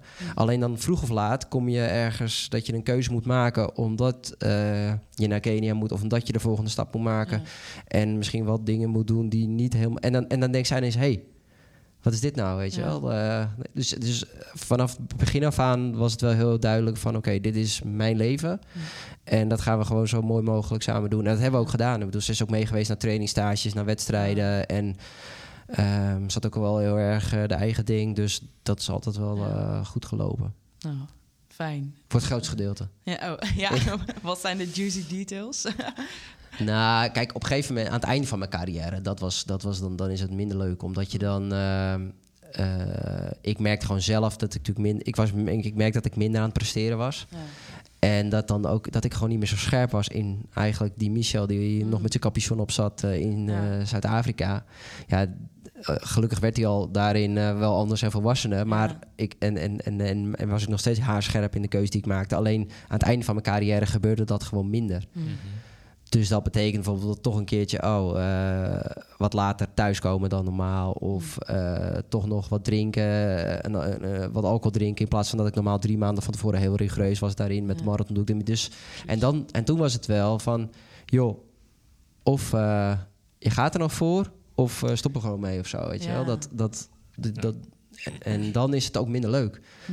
Dus dat was wel eh, heel je, duidelijk voor haar. hardlopen was minder leuk of de relatie was Nee, joh, de leuk? relatie was op zich prima. Alleen Ja. zij, zij eiste van mij, oké, als je iets van mij eist. Ja. Dus oké, je wil dat ik jou steun en dat Ja. gaat hartstikke goed. En, en ik doe dat ook met alle liefde. Alleen als jij een beetje eh, half uh, topsport gaat grijs. gaan drijven, een beetje grijs, ja. Dan, eh, dan is het het niet waard. En dat was eigenlijk best wel heel, heel realistisch en heel goed ook eigenlijk dat dat zo ging. Ja. Oh, want, leuk. Leuk om daarin eh, ook even iets te horen. eh, van, eh, Ja. ja. Ehm, we hadden ook nog hardlopen en- of fietsen. En die, die stellen, ik, je zei hardlopen, verbaast me ook niet. Maar ik stel hem natuurlijk omdat je ook, je gaf al aan, ik, als ik drie uur 's ochtends wil fietsen op vrijdag, dan doe ik dat nog steeds. Want je zit nu veel op de fiets, toch? Ja, Kun je daar wat meer over vertellen? Want we zien je, we hadden het al net even over, we zien je op de socials langskomen. Ook eh, ja. bij onze, onze collega's van eh, Live Slow Ride Fast natuurlijk. Eh, met Laurens en Dam heb je er ook wel eens een podcast volgens mij gezeten daar zo. En, eh, dus kom je daar af en toe eens langs? Wat, wat doe je daarin? Wat, wat vind je daarin voor jezelf? Ehm, ja, ik denk toch wel een soort van nieuwe passie. En ehm, waar- ergens waar ik heel veel plezier uit haal. Want dat, ja, als we dan even teruggaan, was het. Ik, ben, ik heb in september 2020 heb ik toen afscheid genomen eigenlijk van het topsport. Ja, Of tenminste van het, van het, ja, van het topsportleven. Toen heb ik gezegd van, nou, weet je, ik, eh, het is goed zo. Eh, ik ga niet meer het niveau halen wat ik wil. Het, het, het matcht niet meer met mijn ambities. Dus eh, het is gewoon een mooi moment om te stoppen. En dat zag je dan dus al een beetje het laatste jaar. Hè, hoe dat er ook ging in, in thuis. En, en Guido zag dat natuurlijk ook dan. Eh, alleen ja, op een gegeven moment moet je zelf eh, nog eh, dat, Ja. die knoop doorhakken. Voor, ja, dat je denkt van, nou, dit is niet meer eigenlijk wat ik wil. En hoe het, hoe het moet zijn. Was dat moeilijk? Ehm, ja, zeker. Ja, ja, ja, ja. Het enerzijds niet, want je voelt zelf ook al wel dat je niet meer diegene Ja. bent die je wilt zijn. Of, hè, want dat is het, hè? Je, bent, je, je bent niet meer degene die je wilt zijn, of moet zijn. Maar je moet het echt willen. En ik wilde het niet meer, toch, ergens diep van binnen. En dat voelde ik wel heel snel. Dus het Ja. maakte ook wel... ehm, het maakt ook wel weer dat je dan eh, denkt van... eh, ja, het, het, het is ook beter om te stoppen, maar ergens doe je het al twintig jaar. Ja. Ik weet nog wel dat ik met, dat een gesprek had met Guido... en dat we zeiden van, nou, volgens mij eh, moet je ermee stoppen. En nou, oké, dat was gaaf. En ja, oké, is goed, is goed, goed. En toen twee uurtjes later, nou, ik denk toch nog... Ja, ja. Nou, maar dan kun je wel weer welk verhaal blijf je jezelf vertellen. Dat is toch ook een proces. Een proces van Ja. zeg maar dat stoppen. Ja. Maar ook wel echt een proces. Ja. ja. Nee, zeker. Maar ik denk toch wel uiteindelijk dat dat wel vrij snel ging. En dat het helemaal niet een sleur is geweest. Nee, En dat voelde op zich allemaal wel gewoon heel goed. Ehm, Maar toen ging je fietsen. maar toen, en, toen, en toen was het zo namelijk dat ik Laurens ten Dam eh, ken ik goed. Dat is een goede vriend van mij. Ja. eh, ben al, sinds 2013 kwam ik al een keertje bij hem in eh, Maastricht. Dat hij zei, toen was ik geblesseerd. Wat wereldkampioenschap in Oh ja. Moskou gedaan. Mhm. Ah, kom anders naar, naar me toe, gaan we fietsen samen. Nou, oké, hartstikke leuk. En sindsdien hebben we altijd wel contact gehad. En in sommige periodes wat minder en dan weer meer. Maar hij zei van, als je nou stopt, ga dan gewoon fietsen. Hmm. Dus ik was er niet gestopt en hij hebt hem al van... joh, ik gooi je hier in mijn vriendengroep en eh, we gaan afspreken om eh, te fietsen. Ja, en eh, zo, zo is het toen eigenlijk begonnen dat ik denk een week nadat ik had aangekondigd dat ik op de fiets zat, op een mountainbike. Ik had al een mountainbike, want ik combineerde het lopen al een beetje met het fietsen. Om eigenlijk wat meer duur eh, prikkels nog aan mijn lichaam te kunnen geven wat onbelast was. Ja. Ehm, alleen nu ging ik, ja, nu maakte het allemaal niet meer uit. Dus ik ging lekker eh, door die duinen heen rijden. En eh, het ging ook in het begin ook compleet mis allemaal. Dus ik eh, ging door. Op een gegeven moment zei nou, ik reed bijvoorbeeld de eerste keer dat we ergens afspraken in, in Bergen bij Duinvermaak. Nou, de luisteraars die dan ook nog jullie- de, de Live Slow Ride Fast podcast luisteren, die, die kunnen een beetje een beeld bij hebben, de NA100. Ja. En wij rijden, en het was in september en er, ja, het lag allemaal gewoon mil zand. En ik rij weg en het was meteen natuurlijk paf, eventjes gas geven. Al, al was het misschien alleen maar omdat ik mee Ja. was. Precies. eh. En, eh, Helaas. en, en eh, uiteindelijk eh rijd ik eh, door eh Mulzand. Nooit gedaan van mijn leven. Ik dacht, hoe moet ik hiermee, joh? Zei iemand tegen mij van, joh, gewoon altijd blijven doortrappen. Dus ik doortrappen, doortrappen. Maar ja, mijn voorganger die stond stil. Dus ik klapte daar tegenaan, remde eraf en allerlei dingen die gebeuren. Dus ik had heel vaak gewoon ook materiaalpech. Eh, eh, of ik werd gelost elke keer. Maar ja, ik kende dat hele bos, daar kende ik op mijn duimpje. En op een gegeven moment hadden we één keer die route gereden. Dus ik wist alle shortcuts eh, te pakken. was ook in het begin Mr. Shortcut. Dus kwam ik elke keer weer aanrijden bij, eh, bij die jongens. En ehm, ja, er is eigenlijk zijn twee groepen. Dus dan, dan de, nou, onze vriendengroep mag ik inmiddels eh, zeggen. Samen met eh, dus van Laurens. we- Die, die, dat zijn meestal allemaal oud-wielrenners. En die hebben of een eigen bedrijf. Of die hebben hun... eh, ja, maar voornamelijk dan eigen bedrijf. En die fietsen gewoon nog veel. En, en, en nog meer nu we met eh, wat, wat mooiere, grotere groep zijn. En je hebt nog dan de jongens wat eh, professioneel wielrenners zijn of oud-professionals. Dus bijvoorbeeld de Nicky Terpstra, Ramon Ja. Sinkeldam, Ivar Slik, Thomas Dekker, die dan ook nog wel, wel mee fietste. Ja, en waar ik op een gegeven moment heel veel plezier uit haalde... was eh, om toch ook wel met dat soort jongens samen te fietsen. Dus ik reed daar door die de Noord-Hollandse duinen bij Heemskerk. En we waren toen toevallig die dag met een groepje met allemaal ex-profs of profs. En eh, ja, ik, eh Laurens ten Dam reed van voren met Ivar Slik. En ik zat met een groep daarachter met Nicky Terpstra en eh, Ramon Sinkeldam. En Thomas Dekker, die lag ook op een gat, weet je. Dan dacht ik, ja, moet je dit nou zien? Ja. Het is gewoon... Dus enerzijds vond ik het fietsen gewoon gaaf. Maar anderzijds vond ik natuurlijk ook mooi dat het echt hard ging. En dat Ja. ik ook met mensen aan het fietsen was... die ook op hoog niveau nog Ja. hun sport bedreven. En toen kwam het zover dat ik nog steeds... Ik liep er nog bij. Precies. Eh, waardoor, en ik was gestopt. Alleen toen kreeg ik eh, uiteindelijk een telefoontje ergens in december, eh, januari. eh, van, eh, dus, dus redelijk snel dat ik al was gestopt. hey Michel, eh, lijkt het je misschien nog wat om eh, toch nog een keertje voor eh, de kwalificatie te gaan voor de Olympische Spelen? Ja. En toen dacht ik, of, of een marathon. Nou, ik denk dat het nog algemeen was. Ik denk dat het gewoon, lijkt het je wat om de NM Mission Marathon te gaan doen in april. Een corona, was helemaal een corona, dus afgezet op een vliegveld. Ik zeg, joh, ik zeg, joh, ik ben net twee maanden gestopt. Wat denk je zelf? Ik zeg, dat gaat er totaal niet in mijn hoofd om. Alleen eh, kort daarna eh, deed ik af en toe wat testloopjes met wat eh, jongens. En eh, ik liep gewoon hartstikke goed. En ik was fitter dan in die afgelopen anderhalf jaar. eh, eh, dat, toen het dus al eh, moeizamer ging en dat ik richting mijn einde carrière. Ik werd gewoon fitter en fitter en fitter. En ik fietste eh 10, 12 uur in de week. En ik liep 40 kilometer erbij, 50. En normaal maakte ik omvang van, van 170, 180 kilometer eh, lopen. En uiteindelijk deed ik toen nog een keertje een marathontraining met een eh, vriend van me. En die ging toen zo goed dat ik dacht van... hmm, misschien moet ik toch nog eens een keertje die marathon gaan lopen. En ja, zo ontstond eigenlijk dat het... eh, het werd uiteindelijk, een, denk ik, drie weken van tevoren aangekondigd. Ja, dat vond ik Ja. natuurlijk ook wel ergens leuk. Want ik wist dat ik goed was. Ik ging er ook wel echt weer eh, eh, voor leven. En het was al een tijd geleden dat ik een goede marathon had gelopen. Dat waren, ik had er twee, was er volgens mij eentje uitgestapt. En één keer was ik in New York nog teruggekomen. Dus ik ben een keer 60 geworden. Maar het ging terug naar New York. Toen ben ik een keer 20 geworden. Dus ik had niet een super lekker einde van, van mijn carrière. Die laatste anderhalf jaar, het was, het, mijn ple- plezier was er niet meer. Het ging moeizaam en de prestaties eh, waren er ook niet meer naar. En toen ineens eh, was ik weer fitter dan ooit tevoren en ging gewoon nog een marathon lopen. En twee van de dingen die ik toen heb eh, geleerd is wel van ik was toch die laatste anderhalf jaar was het was, was de fun was er wel van af. Dus ik, had, ik deed het nog wel, maar het was echt een professie geworden, echt een Ja. beroep. Van ik moet gewoon, ja, de schoorsteen moet roken Ja. en ik Ja. moet gewoon nog voor zorgen dat ik mijn contract uitdien. En, eh, of tenminste, contract uitdien. Toen was ik nog tot, op dat moment nog wel bezig. Maar ik, als ik er naar terugkijk, denk ik van ja, dat was, dat was niet meer echt heel erg leuk. Ik was ook minder leuk, denk ik, voor Hmm. Inge, dus mijn vriendin, voor de mensen om me heen. En door dat fietsen kreeg ik gewoon een soort van een, nog een enorme boost per Ja. toeval. Dus ik was gewoon weer die kleine jongen die die bekertjes eh, met zijn Oh, vader ging eh, halen. Ja, Of tenminste waarvoor hij ging. ja. En, en dat was ehm, voor mezelf ook wel een besef van... oké, ja, er is dus echt wel een periode geweest dat het... want ik sta heel erg positief in het leven en ik ben een positieve jongen... maar als ik erover nadenk, denk ik van... ja, maar hoe gelukkig was ik toen eigenlijk uiteindelijk in het laatste anderhalf jaar? En eh, ja, ik had uiteindelijk eh, liep ik die marathon. Eh, Uiteindelijk ging nog dat ik me nog notabene kwalificeerde voor de Olympische. Spelen. Had ik van tevoren niet eens van gedacht. Nee.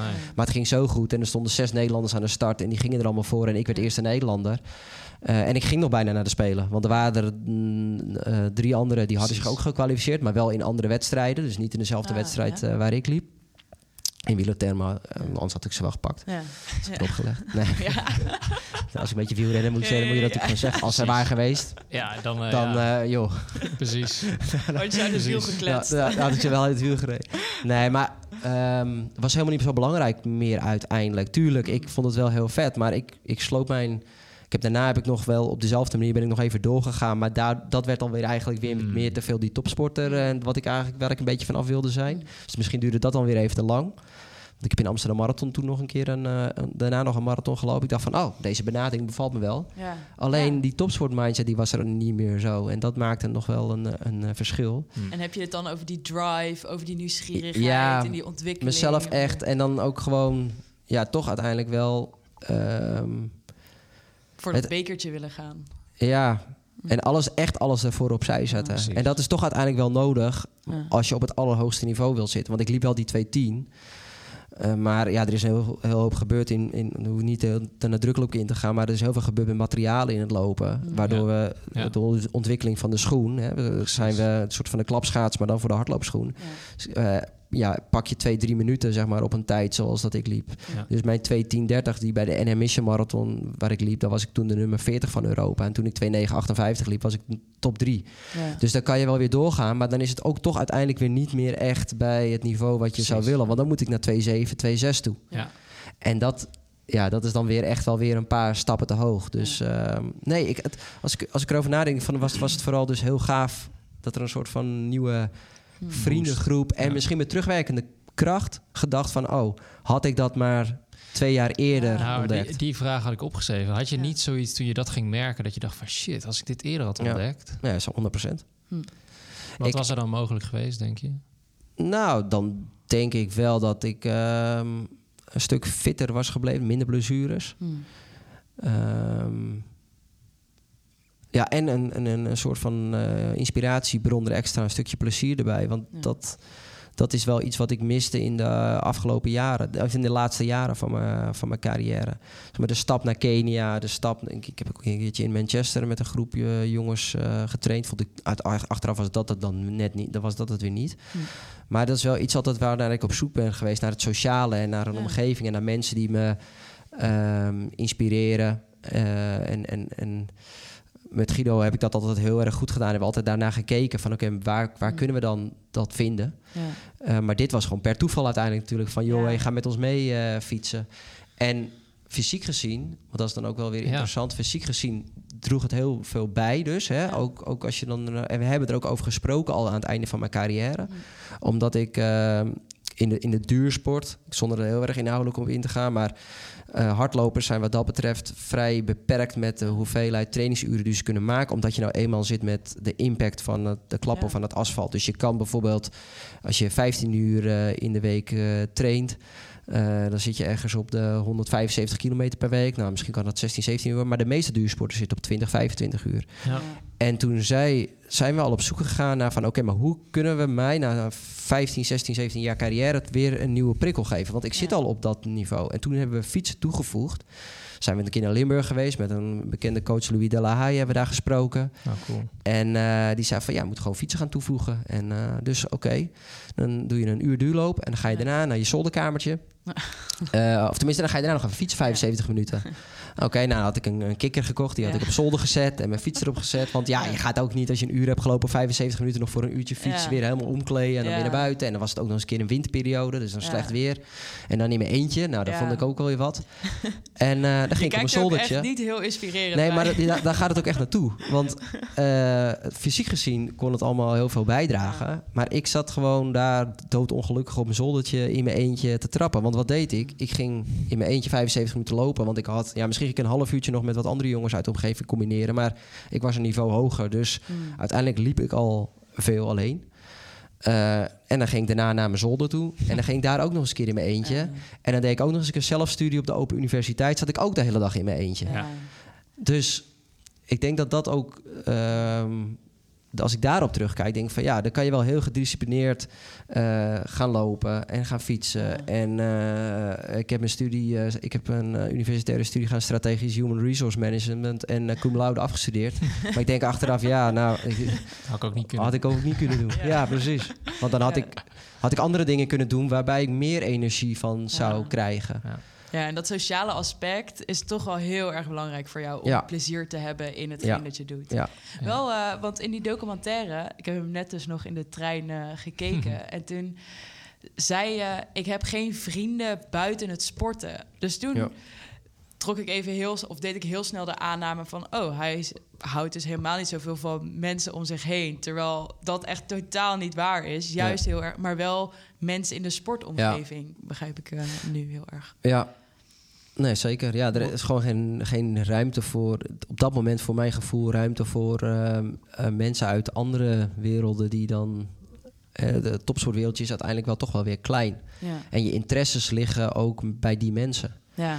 Eh, maar ik had, ja, uiteindelijk had ik een heel groot vrienden over de hele wereld. Dus ik had Keniaanse Ja. vrienden en Ja. ik had eh, de jongens eh, thuis. Ja, en nu heb ik veel meer mensen waarmee ik dan contact heb. En met, met hardlopers. Eigenlijk steeds minder met hardlopers, toch Mhm. op een of andere manier. En veel meer met fietsers. En nou ja, mijn oude ma- hardloopmaatjes dan. Mhm. Hm. Ehm, maar ik denk dat het op zich niet zoveel uitmaakt. Want het is gebonden aan interesse. Ja. Weet je wel, op dat moment. Dus ik heb wel vrienden, maar ik heb niet vrienden buiten de sport toen gehad. Ja. En eh, ja, nu eh, heb ik eh, twee kinderen die naar de basisschool gaan. Ja, ik zie het zo voor me dat ik dan eh, misschien weer wat mensen ontmoet op het schoolplein. Dus eh, dat sociale, dat heb ik wel eh, nodig en altijd wel gehad. Ja. Hoe, hoe kijk jij dan eh, naar iemand als, eh als Niek Brinkman? Dus zij heeft volgens mij, als je dan kijkt naar hoe je de top bereikt, een heel andere weg afgelegd dan jij. Eh, Jij bent vanaf jongs af aan eigenlijk bezig eh, met hardlopen. Je bent eh, op een gegeven moment heb je je toegelegd op die marathon. Ehm, echt een soort tunnel voor jezelf gecreëerd van dit is wat het is. En eh, trainen, eten, slapen. Terwijl zij heeft juist tot laat gehockeyd, eh, is nog eh, gaan promoveren volgens mij. Ehm, eh, doet allerlei trails en extreme lopen ernaast. En daarnaast loopt ze dan ook nog eens even een Nederlands record op de marathon. Ehm, hoe kijk jij daarna, zeg maar? Ja, ehm, voor- nou ja, het is in die, die zin is het heel bijzonder. Het is natuurlijk allemaal heel bleu en heel onbevangen. En dat is natuurlijk wel uiteindelijk ook wel een hele fijne manier van eh, eh, sporten. Mhm. En topsportbedrijven. En het is Mhm. ook nog eens heel fijn dat zij dus iets doet wat ook tot succes leidt. Hè? Dus het opent ook heel veel ogen voor anderen. Dus je ziet nu, ik ben dat gaan fietsen. Dus je ziet nu toch ook wel steeds meer een ontwikkeling dat mensen zijn eh, gaan fietsen. Zelfs in Kenia nu. Niet dat dat door mij komt, maar dat komt wel met name ook door Louis de Haye. ja. Eh, maar als, omdat ik het nu heb gedaan, scheelt het natuurlijk wel al een hele hoop. En voor Nienke is dat precies hetzelfde. Ja, die is eh, gaan, gaan trailen. En, en, en dat is natuurlijk ook weer veel meer avonturier en veel meer Ja. zit kan ik bijna een beetje bij, denk ik, bij het gravelen. Ehm, en dat leidt tot succes. Alleen eh, het enige is nu dat zij natuurlijk vroeg of laat toch met die camera's te maken gaat krijgen, toch ook die druk gaat voelen. Dus Zeker. ze ja. ontkomt, het is heel lang is dat natuurlijk nu op basis van een ja, onbevangenheid. En van ja, ik doe gewoon mijn ding. En ja, uiteindelijk loop ik hier. Ik, ik, ik stond daar eh, bij de finish eh, toen bij de NOS-commentaar. En ik zag haar echt zo echt met grote ogen. Zo van, oh, wat is hier gebeurd, weet je wel? En dat is natuurlijk heerlijk. Gewoon Ja. dat, dat, om, dat- om dat ge- gevoel te hebben. En, en uiteindelijk moet ze toch wel elke keer weer teruggaan naar dat gevoel. En dan gaat ze die druk ervaren en die spanning. Maar toch, uh, ja, je, je- moet dat gevoel... Het is bijna niet meer mogelijk natuurlijk straks, maar... eh, daar moet je wel weer naar terug kunnen. En dan kom je misschien op die mentale vaardigheden waar we mee begonnen... om dat te gaan, eh, gaan leren. Ehm, maar het is natuurlijk, ja, ik, ik, ik kan daar wel van, van eh, genieten. Dat iemand op dat zo hoog niveau natuurlijk op die manier dan in de internationale top eh, binnenkomt. En ook wel, ja, daar ook, ook wel heel veel andere mensen even te kijken zet natuurlijk. Zo van, joh, Ja. kom even hier aan. Ik loop 2,23. Ik loop de, de rest van Nederland op eh, vijf minuten. Precies. Dat doe je allemaal moeilijk. Ja. En zo is het niet. Kijk, die andere mensen werken er ook allemaal ontzettend hard voor. Alleen het gaat er wel om dat zij wel... eh, ja, zij traint gewoon zoveel meer als de rest dan. Mm. Eh, ja, een trail, eh, dan is zij gewoon vijf en half of vier uur, eh, vier en half uur onderweg. Precies. En als zij op trainingstage ging, ik hoorde de laatste verhaal, ging ze op trainingstage naar St. Moritz. En dan zegt ze gewoon tegen de coach, eh, mag ik misschien vanuit Zurich naar St. Moritz rijden? Ja, is goed. Dan is het elf uur onderweg. Ja. Terwijl wij in het wereldje, in het loopwereldje al zetten van Ah, ja, je moet er niet bij. lopen? Nee, fietsen. Oh, fietsen. Ja, Oh, fietsen. Ja. Ja, ik, ja, nou ja, ik zit op zoveel kilometer en is iets, iets ja, allemaal wat conservatief, hè. Hm. En, Ja, ehm, dat is Tramien en daar is zij een beetje van losgekomen. En het werkt voor haar. Het is- betekent Ja. ook niet dat het voor iedereen Zeker. zou werken Nee. natuurlijk. Zeker. Maar ja, precies. Oké. En Louis de La Haye noem je een paar keer. Dat is natuurlijk ook volgens mij een, een meester in... Zij, hij is ook de trainer van Annemiek van Vleuten, volgens Ja. mij toch? In het... Hij, hij staat daar volgens mij voor. Dus Ervoor zorgen dat je jezelf daarin blijft uitdagen. Het leuk blijft houden. Ja. eh, de, vernieuwing zoeken in je omgeving om het stimulerend te houden. ja. Ehm, dus dat vind ik een mooie... Ja, hij is, hij, is al, hij is wel heel erg op zoek naar ehm, eh, van oké, ja, in het duursport moet je gewoon veel eh, trainen, maar dat, dat mag eh, met heel veel plezier. En het hoeft ook Ja. allemaal niet in een, in een stramien. Ik bedoel, Precies. als Annemiek zegt van joh, ik wil vandaag even zeven uur trainen of zo, of zes uur trainen, ja, die is zo ervaren. Ja, dan zegt Louis, en dat maakt mij niet uit of je nou in, die, die dag eh, vier uur maakt en die dag eh, vijf uur, als je op het eind van de week maar ergens op de 30 uur zit. Nou ja, Precies. dat is natuurlijk wel een. En, en, en bij de een gaat dat makkelijker dan bij de andere. En dan heb je met allemaal verschillende individuen te maken. Maar dat, ik vind wel dat daar staat hij inderdaad wel voor. Van, eh, ehm, op een, op een, ja, met, met, met plezier en als er een goede gedachte achter zit, toch eh, goed kunnen trainen. Als we het dan toch over coaches hebben. ehm, wat maakt een goede coach ehm, voor jou? Zeg maar. Wat is voor jou, misschien kunnen we ook gelijk eens inzoomen op Guido. Van wat, wat maakt, want je hebt twintig jaar met hem gewerkt. Volgens Mhm. mij is dat best wel exceptioneel. Dat je zo lang met één Ja. iemand werkt. eh, Ook in de atletiek, maar ik denk in elke sport. Wat, ehm, wat maakte hem voor jou zo'n goede coach? Ehm, maar ja, wat ik sowieso belangrijk vind in een coach, maar wat ik bij hem is dat, voor mij in ieder geval, dat ik gewoon 100% van overtuigd ben dat hij mij eh, beter maakt. En dat hij mij goed maakt. En dat, dat kan, ehm, dat zit hem natuurlijk in kennis. Dus dat hij, dat hij gewoon natuurlijk veel weet, dat hij weet wat hij doet. Eh, dat zit hem ook wel in eh, inspiratie. Hij moet me wel kunnen blijven inspireren. Ik, ik vind het belangrijk dat, hij we- dat, dat iemand ehm, weet wat ik wil en wat ik kan. Ehm, en dat hij ook gewoon continu kan aangeven van... oké, maar dit is er dan voor nodig. En daar ook eh, kritisch op... of kritisch, po- met po- ik moet kritisch, dat is een vervelend woord... met positieve feedback, zeg maar, daarop gaan Nou ja. inspelen. Of wel kritisch, maar wel een spiegel kunnen voorhouden. Dus eh, als je zegt van, nou, ik wil daarvoor gaan... en dat heb je in potentie... en we, gaan, we, hebben daar bepaalde, we maken er bepaalde keuzes in... of bepaalde afspraken... dan, eh, dan moeten we daar wel scherp op zijn. Wat ik hoor is dat er is een hele grote mate van vertrouwen Ja. in hem, als ik jou zo hoor. Dus. Ja, En dan kun je elkaar ook confronteren ja, in bepaalde dingen. Ja. Hoe zou je, jij jouw relatie met hem beschrijven, die je als coach had? Ehm, nou, sowieso als intens. Mhm. Ja, in die docu zei je volgens mij dat hij bijna vanzelfsprekender is of was toen in je leven dan je vriendin, vrouw. Ja. Was het toen? Weet ik eigenlijk niet. Ja, omdat je natuurlijk op een niveau met elkaar praat dat je best wel. eh, eh, je hebt het eigenlijk in feite gewoon door, door, door topsportbedrijven moet je gewoon jezelf natuurlijk gewoon persoonlijk ontwikkelen. Want anders eh, dan kom je er niet. En sommige mensen noemen het de beste versie van hunzelf, hè, of zoiets. een mooie populaire term. Maar uiteindelijk ja, draait het om persoonlijke ontwikkeling en, en volwassener worden. En ja, ik zeg wel eens van een marathon is eigenlijk een soort van vergrootglas op je persoonlijke ontwikkeling. Dus je moet echt wel, eh, en zeker ook in de atletiek, de grootste individuele sport ter wereld, ook lange afstand lopen. Dus je moet ook wel echt eh, stappen maken. Ehm, en nou ja, wat ik, wat ik, wat, wat- dus, dus daardoor eh, kom je op een terrein terecht eh, die je misschien minder snel met je vriendin dan eh, bespreekt. Hmm. En met alle mensen eromheen. Dus ja, we, hebben met sportpsychologen gewerkt, we hebben met haptonomen gewerkt. Nou ja, daar heb je, dat zijn intense gesprekken met elkaar. En soms is dat eh, heel mooi, maar soms is dat ook wel eh, minder. En, en, en, en ben je heel kwetsbaar. Ehm, en uiteindelijk heb ik daar ontzettend van genoten en heeft me dat heel veel gebracht eh, in mijn carrière en in de rest van mijn leven. Maar dat maakt natuurlijk wel dat de reden waarom ik dat zei in die docu van ja, hij is, eh, hij, ik ken hem en hij kent mij beter misschien dan dat onze vriendinnen elkaar Precies. kennen. Ja. Ehm, is dat antwoord op je vraag? Ja. dat zegt volgens mij wel veel over de relatie, over die, hè, die band die je met hem eh, he- had en misschien nog wel hebt. Want je hebt samen met hem ook een bedrijf, toch? Ja, ja, wat ik net, eh, ja, waar ik inleidde. Nou, ja, dus we hebben 209. Precies. En, en Ja, wat je ziet is wel, in, gedurende mijn carrière is hij natuurlijk... eh, ik kom als 15-jarige jongen bij hem. En dan, dat is wel een- dan coacht hij mij wel op een andere manier natuurlijk... dan dat als ik eh 25, 26 of 30 of vij- 35 ben.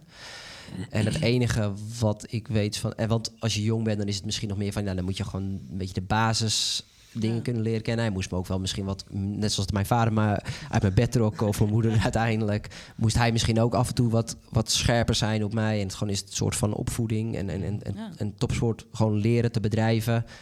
Ehm, en op een gegeven moment ga je, gaat dat, weer- gaan dat weer over andere vlakken. En, en, en kom je uiteindelijk steeds meer naar elkaar toe. En nu zitten we veel meer op een volwassen manier ja. natuurlijk nu eh, te praten. En heb ik heel veel dingen geleerd dankzij hem en dankzij heel veel andere mensen.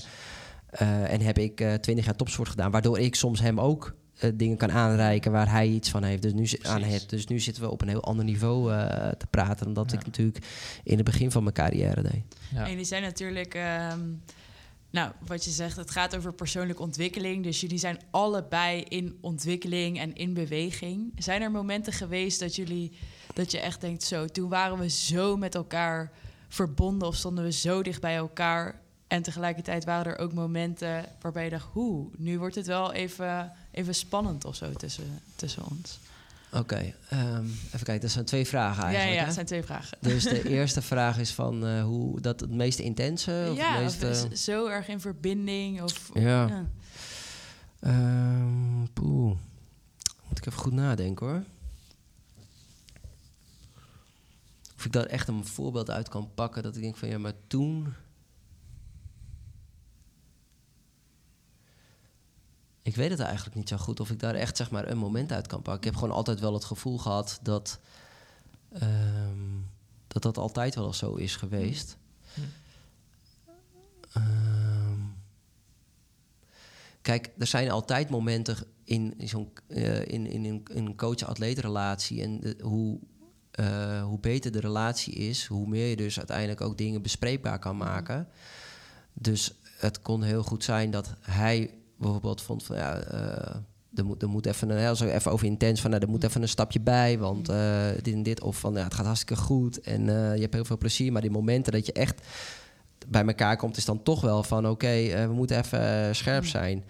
En dat moet hij dan wel tegen mij kunnen zeggen. Maar Ja. ik heb andersom ook al eens tegen hem gezegd van ja, maar ik merk gewoon dat het. Ik merk gewoon dat je minder scherp bent. Ja. Mm. Eh, dus er moet, even, er moet even een stapje bij. En, ik, en eh, uiteindelijk denk ik dat het daardoor ook, als je een goede relatie hebt en als je elkaar vertrouwt en als Ja. je dus gelooft van oké, hij gaat mij heel goed maken, Ja. maar dan moet hij wel scherp zijn. En andersom ehm, moet hij ook kunnen zeggen, bijvoorbeeld, eh, en dat heeft hij wel eens in de laatste fase van mijn carrière, van ja, maar ik, hoe coachbaar ben je nog? Weet je wel? En hoe Ja. ik, ik, dat hij soms misschien een beetje op zijn tenen moest lopen. Ja. Van, nou en dat wilde ik gewoon niet. Dus ik vind, ja, je moet me altijd alles kunnen zeggen. Ja. Hmm. Hmm. En dat is dan. ehm, dus dat is juist, dat moet eigenlijk continu best wel intens Ja. zijn. Ja.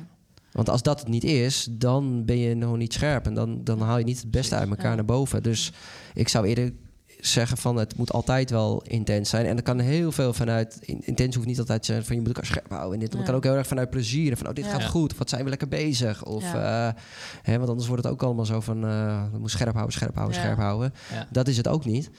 Maar wel van oké, we, we liggen op koers of niet. En als we op koers liggen, dan is het natuurlijk hartstikke mooi. Als het niet zo is, maar ja, en op dat moment, waar in de relatie of hoe gaat dat nu op dit moment dat het eh, even struggelt? En hoe zorgen we ervoor dat die relatie weer zo intens is als die eigenlijk eh, moet zijn? Ja, dus eigenlijk op basis van vertrouwen is daar gewoon een fundament. En dan daardoor zijn er zoveel verschillende soorten gesprekken mogelijk. Ja. Zonder dat dat eh, Ja. een crisis is of zo. Maar Ja. ja, ja oké, vet. Mooi. Echt, eh, ja, vind ik echt wel heel bijzonder. Omdat het zo vanaf je vijftiende. En eh, Ja. ik vind dat, ja, ik vind het Mm. gewoon heel inspirerend. Dat, eh, Ja, en voor mij is altijd de reden geweest. Ik, ik, ik zie, of tenminste, ik zie om me heen natuurlijk ook heel veel atleten weggaan. En, en, Mm. en er zijn voor mij ook momenten geweest dat ik dacht van nou, misschien moet ik wat anders eh, zoeken. Maar dan ging ik wel even heel erg diep bij mezelf naar binnen van ja, maar oké, maar waarom? ja. Ik heb met iemand zo lang iets opgebouwd. Eh, is dat, ligt dat nu aan, aan hem? Of ligt dat aan. ja, Is, het- is het vuur er niet meer? Ja. Of, eh, of ligt het gewoon aan mij? Ja. Mhm. Dat ik zelf uiteindelijk toch niet zo lekker ga. Of dat ik vooral met dingen bezig ben die, er, Ja. die niet zo eh, belangrijk zijn. En kunnen we dat niet samen oplossen? Ja. Bijvoorbeeld, een van de dingen was wel dat ik in die tijd dat ik naar Kenia wilde, dat ik zei van ja, ik voel gewoon eh, dat, dat de groep die ik hier heb, dat wil ik echt wel behouden. Maar ik ben al eh, vijf, zes jaar eh, de kopman. Dus ik wil gewoon echt meer. Ja, dan als hij dan gaat zeggen van nou ja, nee, dat is dan jammer, je moet het hier doen, meedoen. Ja. En dat zei hij niet. Maar dan, eh, ja, oké, dan, dan, dan houdt het voor mij op. Ja. Want ik wil verder. Ja. En, hij, en als hij dan zegt van nee, eh, ja, maar dat kan niet, want je moet hier trainen of wat dan ook. Nee, maar dan gingen we op zoek naar een omgeving Ja. of een samenwerking Ja. waarbij wel dat aansloot bij mijn eh, behoeftes. Ja, en dat is ook wat ik goed in een coach van ja, je moet goed ook kunnen aansluiten bij van wat Ja. ik wil Ja. en waar ik behoefte aan heb. Wel in relatie tot met van oké, maar waar eh, gaan we naartoe? Weet je wel? En, precies. en eh, op welk niveau wil je hebben? En daar, daar moet je natuurlijk wel continu scherp, en, en eh, el- elke keer naartoe kunnen reflecteren. Ja. En we hebben nu bijvoorbeeld met heel veel mensen ook wel eens dat we samen zitten en dan zegt iemand, nou, ik wil dit en dit bereiken. En dan zeggen we, nou, is goed. En dan gaan we dat zo en zo en zo doen. Wat vind je ervan? Wat wil je daarmee? Ja, prima. En dan, eh, dan een paar maanden later dan spreken we diegene weer. En dan zeggen we, maar hoe, hoe ging dat nou? Ja, maar ik wil toch wel eh, zus en zo doen. En eh, ja, ik vond het toch wel fijn om daar een beetje ruimte in te hebben. Dat is goed, maar we hadden dit afgesproken. Ja. Dit gaat jou daar brengen. We, we kunnen, dan passen we het doel aan. Ja. Weet Ja, je wel? Dus ja. het, elke keuze heeft een bepaalde Ja. consequentie. Precies. Dus als jij die keuze maakt, heeft dat wel consequenties voor Ja. uiteindelijk het, het eindresultaat. Ja. En dat vond ik altijd fijn in dat we daar altijd scherp op houden. Ja, weet je Mhm. van ja, het, het hoeft niet van mij, het is jouw Nee. plezier, het is jouw Ja. carrière. Maar dit is wel, we, we, we laten wel even zien eh, waar je naartoe eh, Ja. gaat als je zo doorgaat. Ja, precies. Ja. Mooi. Ja, we, eh, we hebben Guido ook gevraagd eh, wat hij eigenlijk eh, vond van jullie relatie. En, en of hij nog wat van jou te leren had. En misschien ook nog wel wat jij te leren hebt. Dus we hebben een, een berichtje van hem klaarstaan. Dus laten we daar even naar luisteren. Even, ik heb hem gevraagd om een berichtje van 1 à 2 minuten in te Het spreken. is langer geworden. Is niet gelukt. Zeven minuten, toch? Uit 7 minuten. Dus eh, ja, even, voor de luisteraar, Ja, Ja. even voor de luisteraar. eh, als, ik, eh, als, hij in de, als, je, als hij niet helemaal in zit, komt hij zeker helemaal nog aan het einde. Eh, maar we gaan hem nu wel even helemaal luisteren met, eh, met Michel. Dus eh, komt hij. Hey Mies. Ja, verrassing. Maar goed, als de mannen van Jaap mij vragen om eh, een bericht voor jou in te spreken... dan voel ik me natuurlijk eh, zeer vereerd en doe ik dat met eh, alle liefde. We kennen elkaar begin, eh, sinds begin van deze eeuw. Jij kwam als 16-jarige jochie aankloppen. Eh, volgens mij was ik eh, 31 of zo als coach. Ja, en wie had gedacht op dat moment dat we zo lang... ik zou niet eens weten hoe lang. 15, 20 jaar samenwerken, nog steeds. Eigenlijk tel ik dat niet. Doe ik thuis ook nooit. En gaat thuis ook goed trouwens. Dus. Maar anyway, ehm, we hebben sportief natuurlijk heel veel bereikt. En, eh, maar als ik eh, terugdenk aan onze samenwerking, dan denk ik toch vooral aan onze relatie. Het is een relatie die ik absoluut koester, altijd heb gekoesterd. En ik weet dat we die allebei koesteren. En vanuit die relatie ehm, ja, ben je heel coachbaar geweest. Hebben we hele mooie dingen kunnen doen. Hebben we elkaar uitgedaagd. Het interessante natuurlijk voor mij als coach was dat die relatie natuurlijk verandert als je dat zo lang doet. En dat vond ik ook echt eh, een hele gave uitdaging. Eh, van je zestiende tot je twintigste als pubertje, gedreven gassie. Uh, ja, dan is die relatie natuurlijk heel anders als ehm, dat je, op het moment dat je echt topsporter en succesvol bent. En we hebben ook de, de herfst van je carrière meegemaakt. Dat je al ja, naar het einde aan het kijken bent. En ondertussen heb je natuurlijk zoveel dingen meegemaakt. Je hebt een prachtig gezin. Ja, dat gebeurt allemaal onderweg. Ja, het is te veel om op te noemen. Daar gaat het nu niet om. Uh, en wat denk ik belangrijk was, en dat is ook denk ik jouw, uh, jouw kracht. Um, in ieder geval de verdienste van onze relatie, is dat het voor mij nooit moeilijk was om steeds te kiezen wat voor jou het beste uh, was. Ik voelde me daar altijd heel vrij in. Ik, ik, kon dus blijkbaar ook gewoon echt heel veel van mijn skills kwijt. je stond er dus open voor. En feedback zoog je gewoon op. En feedback was ook wel eens kritisch. Uh, maar goed, jij had hoge ambities. En uh, dat hoorde er gewoon bij. En, uh, ja, en eigenlijk, eigenlijk je het altijd heel, heel goed op. Eigenlijk zag je altijd wel dat je er vroeg of laat wat mee deed. Nou, ik voelde me daar heel vrij in. En wat ook belangrijk, dat is iets wat bij mij lag...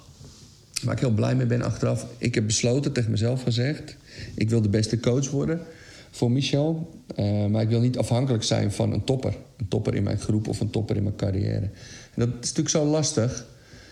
Um, ik heb het ook tegen jou gezegd en ook tegen, tegen mijn, mijn, eigen inner circle. En mijn vrienden en mijn collega's. Uh, want ja, um, anders had ik nu geen podcast mogen inspreken. Hè? Als, ik niet, uh, als onze samenwerking niet heel lang was doorgegaan of de successen. Maar goed, uh, we hebben elkaar heel veel vertrouwen gegeven. En dat, ja, dat gaf heel veel energie altijd. En uh, ja, trainstechnisch heb je me altijd uitgedaagd. Uh, want je wilde groeien, je wilde beter worden. Ja, en dan zit ik natuurlijk helemaal in mijn kracht. Want dan kan ik mijn kennis uh, toepassen. ja, wat, wat natuurlijk ook een grappige anekdote was. Ehm, ik weet nog als junior om even aan te geven hoe gek wij waren en hoe gek jij was en hoe leergierig jij was. Uh, je, had al wat, je was een paar keer Nederlands kampioen geweest als uh, eh, 18-jarige. En als 19-jarige hadden we het Nederlands kampioenschappen in Sittard op de baan. En we zochten een uitdaging en jij wilde de dubbel doen. 1500 en, 800, uh, 1500 en 5000 meter met series, finale. Dat is best pittig. Op die onderdelen zaten best goede tegenstanders. En uh, ja, Michel, dan is herstel natuurlijk cruciaal. Hoe gaan we dat doen? Hoe pak je dat aan? Nou, denk er maar eens over na. Nou, het duurde niet lang. Je had thuis overlegd. Maar je vader sleepte de caravan mee naar het uh, daar. Dus in die end, en jij ging daar heel lekker op. Jij vond het fantastisch. Want je had gelopen, poefvoeding, poefherstel. En hup die caravan in. En dat, dat, ja, dus dat, dat is echt om aan te geven... met wat voor gedreven atleet we toen te maken hadden. Je sloeg er ook wel eens in door... Maar ook dat kon ik je ook gewoon vertellen. Als je een ASO werd en ook sociaal... Uh, ja, vertrouwde je mij wel in dat ik zei... Hey, dit kan je gewoon niet maken. Ik ga je een beetje voor het blok zetten... maar vertel die, vertel die anekdote maar eens... Uh, met die capuchon in Zuid-Afrika. de mensen die uh, vijf weken lang alles voor ons deden. De sleutel van het stadion gaf. Faciliteiten. ijs haalden, regentonnen met ijs. Dus en dat is een leuke anekdote om even, even in de podcast te vertellen. Wat kan ik van je leren? Ja, je positivisme, denk ik. Je ongebreidelde positivisme. Uh, ik wou dat ik dat had. Uh, je prestatiedrang, je drive. Uh, en je honger naar, om je te ontwikkelen. Ik moet wel zeggen, ehm, bij tegenslag was dat beter dan bij succes. Succes is denk ik een wel veel voorkomend gevaar dat, dat, nu ben ik goed, nu, nu doe ik alles goed. Uh, ja, en in die end, hebben- ik ben heel blij en dankbaar dat we ook de laatste jaren eh, samen hebben kunnen doorlopen en afgemaakt hebben. Jij zei ook tegen mij, ik weet nog goed, heel nadrukkelijk, heel nadrukkelijk. Ja, ik wil het laatste stuk ook echt samen met jou doen. We hebben alles samen gedaan, jij kent mij. En ja, weet je, we spraken dat niet zo uit, maar eh, de ho- echte honger, de echte honger die jou kenmerkte, en dat is heel logisch, is op een gegeven moment als je eh, halverwege de 30 begint te raken, eh, die was gewoon weg. En ehm daar kunnen we allerlei kunstgrepen uithalen. halen. en alles wat je toen deed, van spreken, caravan of experts bezoeken, ja, dat was er gewoon niet meer zo. Eh, wat voor mij wel moeilijk was, want dat veranderde natuurlijk de relatie. Of de, de, ja, de samenwerking. Maar ik heb je daar wel de ruimte voor gegeven. Eh, want ik snapte het, ik zag het. En ja, weet je, eh, daardoor zijn het ook wel hele mooie eh, laatste jaren geweest. En, ehm, ja, en daardoor hebben we zo'n goed contact nog. En een hele mooie onderneming samen, 209. Eh, waarin we hardlopers online begeleiden en van onze inspiratie en kennis laten profiteren. En ja, daar ben ik ook heel dankbaar voor. Daar, vind ik, daar krijg ik mega veel energie van. Eh, jouw energie. En ik leer ook heel veel van je. Nou, succes met de uitzending. En eh, genoeg ges- gesprekstof. Jullie allemaal, alle drie, te kennen. Hey, veel plezier. Groetjes van Guido. Nou, volgens mij is het wel het bewijs dat jullie aardig op elkaar ingespeeld zijn. Er gaan een hoop dingen voorbij, hè? Ja. Eh, hoe, hoe beluister jij eh, zo'n bericht? Hoe is het om zoiets te horen? Ehm, ja, ik, ik, eh, ik herken heel veel dingen natuurlijk. Dus dat is, eh, het is altijd leuk als, als, als hij dat natuurlijk voor mij inspreekt. Mm. Ehm, en eh, wat elke keer wel eh, mooi is, is dat hij zeg maar dankbaar is voor de relatie. Dat is, dat is, En dat ben ik ook. Dus hoe dat twintig jaar is gelopen, nogmaals, ja, het is heel intens. En dat zie je dus ook terug in, in anekdotes die we eigenlijk ook allebei benoemen. Eh, en ook, eh, ik vertel natuurlijk ook eh, de ontwikkeling eh, tussen, in de relatie in de loop der jaren. Ja, dat doet hij ook, zeg maar. Dus, dus je merkt gewoon dat wij, wij kunnen ehm, elkaar lezen en schrijven. En ehm, mensen zien daar een... so- Soms daar kan je een gevaar in zien natuurlijk, hè, dat je elkaar zo goed kent. Maar dat zegt hij dus ook heel goed. En dat, dat probeer ik ook mij elke keer aan te geven. Dat we wel altijd elkaar daar scherp op hebben gehouden. En dat ik dus wel coachbaar was en aan het eind van mijn carrière al wat minder, omdat de honger wegraakte. Ehm, dus ik denk dat dat, ehm, dat dat inderdaad bijzonder is, dat we zo lang, eh, zo lang hebben kunnen samenwerken. Ja. Zeker, ja. Ehm Suus, heb jij eh, nog laatste vraag voordat ik naar een afronding ga van deze aflevering? Want, oh, ehm, eh, ja, ik wilde er nog een nieuw thema in gooien. ja. Nee, oké, maar meer... eh, nee, het is wel een van de... Net... Van de langste. Wat, wat zei je? Ook het wel een van de zo- langste. Ja, we zijn lekker. bij- Maar dat, eh, dat is alleen maar omdat het ook eh, lekker loopt. Dus dat is geen dat probleem. is altijd, zeg maar, altijd als jij met Tim bent, weten jullie het binnen het uur te houden. Altijd als je met mij bent, lukt dat nooit. Dus ik weet Nee, niet aan wie dat het maakt eh, niet uit hoe hard ik het probeer aan te trekken. Dat lukt, eh, dat lukt nooit. Ik ben, net- ik ben netjes over de brug iedere keer gekomen. Nee, dat is waar. Dus ik heb Dus, netjes, eh, we zijn netjes. Met, met je bruggetjes. Nee, meer... ehm, Maar kom nou met Ja. je pilaar. We zaten, nee, nee, we, we zaten net beneden te lunchen en toen vroeg ik aan eh, de directeur van de Volleybalbond: eh, Nou, heb je nog vragen aan, eh, aan Michel? En toen wist hij mij te vertellen dat je nu weer een trailrun gaat lopen met ex-topsporters. Ja. Klopt dat? Ja. En hij was heel erg nieuwsgierig. Wat laat je van je topsportcarrière nu eigenlijk achter? Dus wat neem je eigenlijk niet mee bij deze trailrun die je gaat, eh, die je gaat doen? Ik weet, ik weet zelf niet precies hoe dat eruit ziet, die trailrun. Ik, ik wist ja, oké, ik zal eerst uitleggen wat die trailrun is.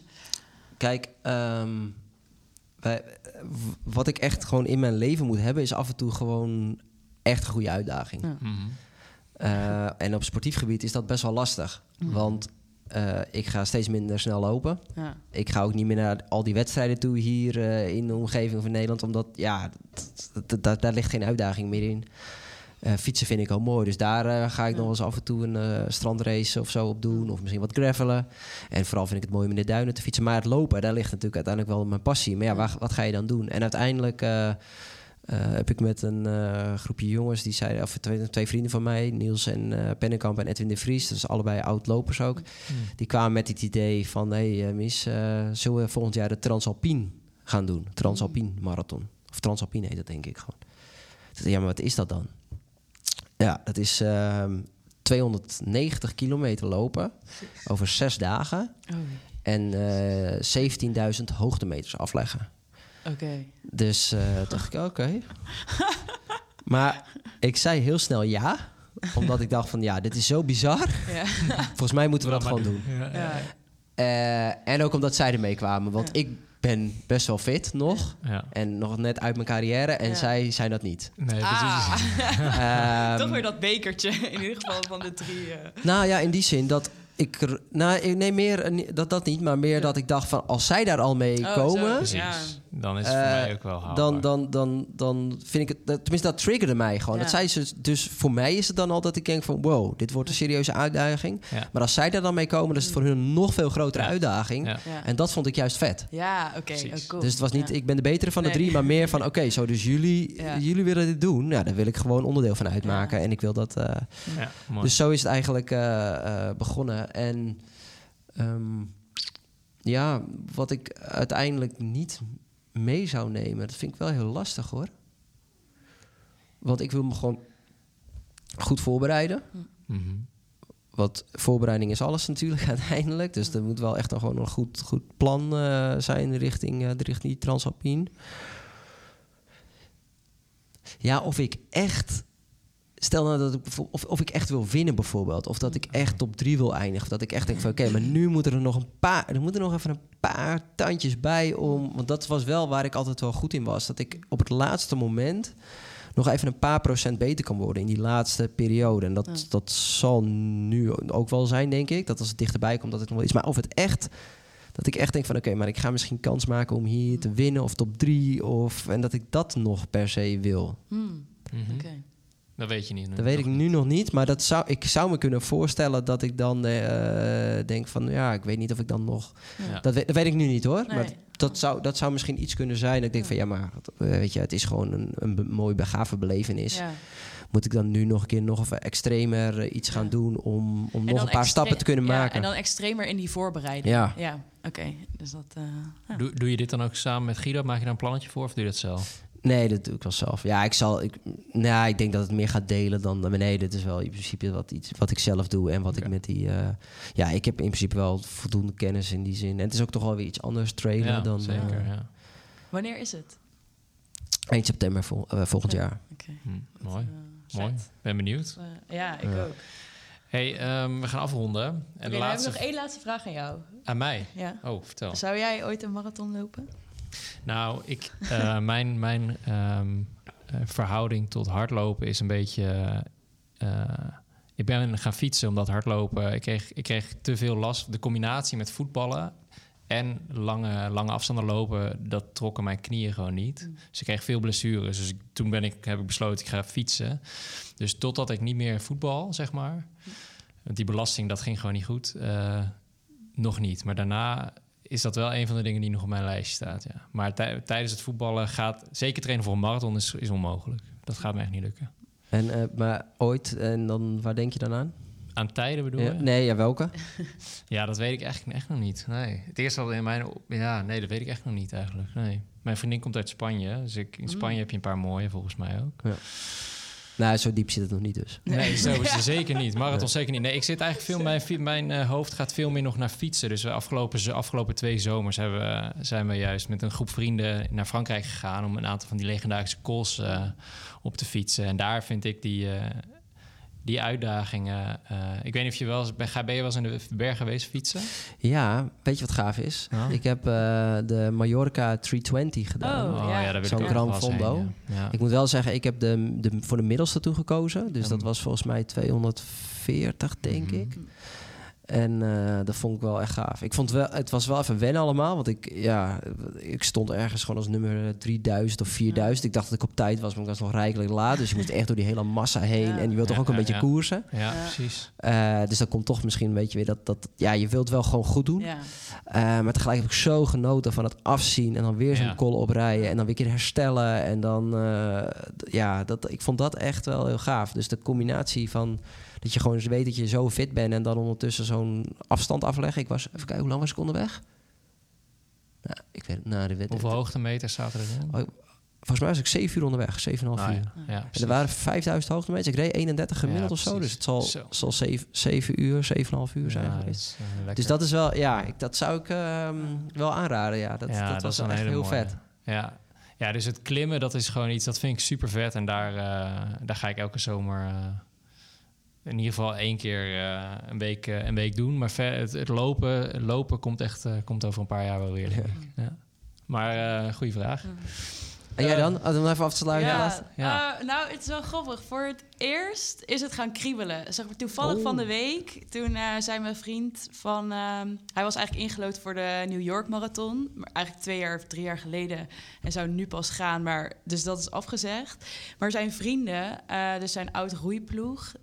die hadden in de app gezet... oh, zullen we met z'n allen de Rotterdam Marathon gaan lopen?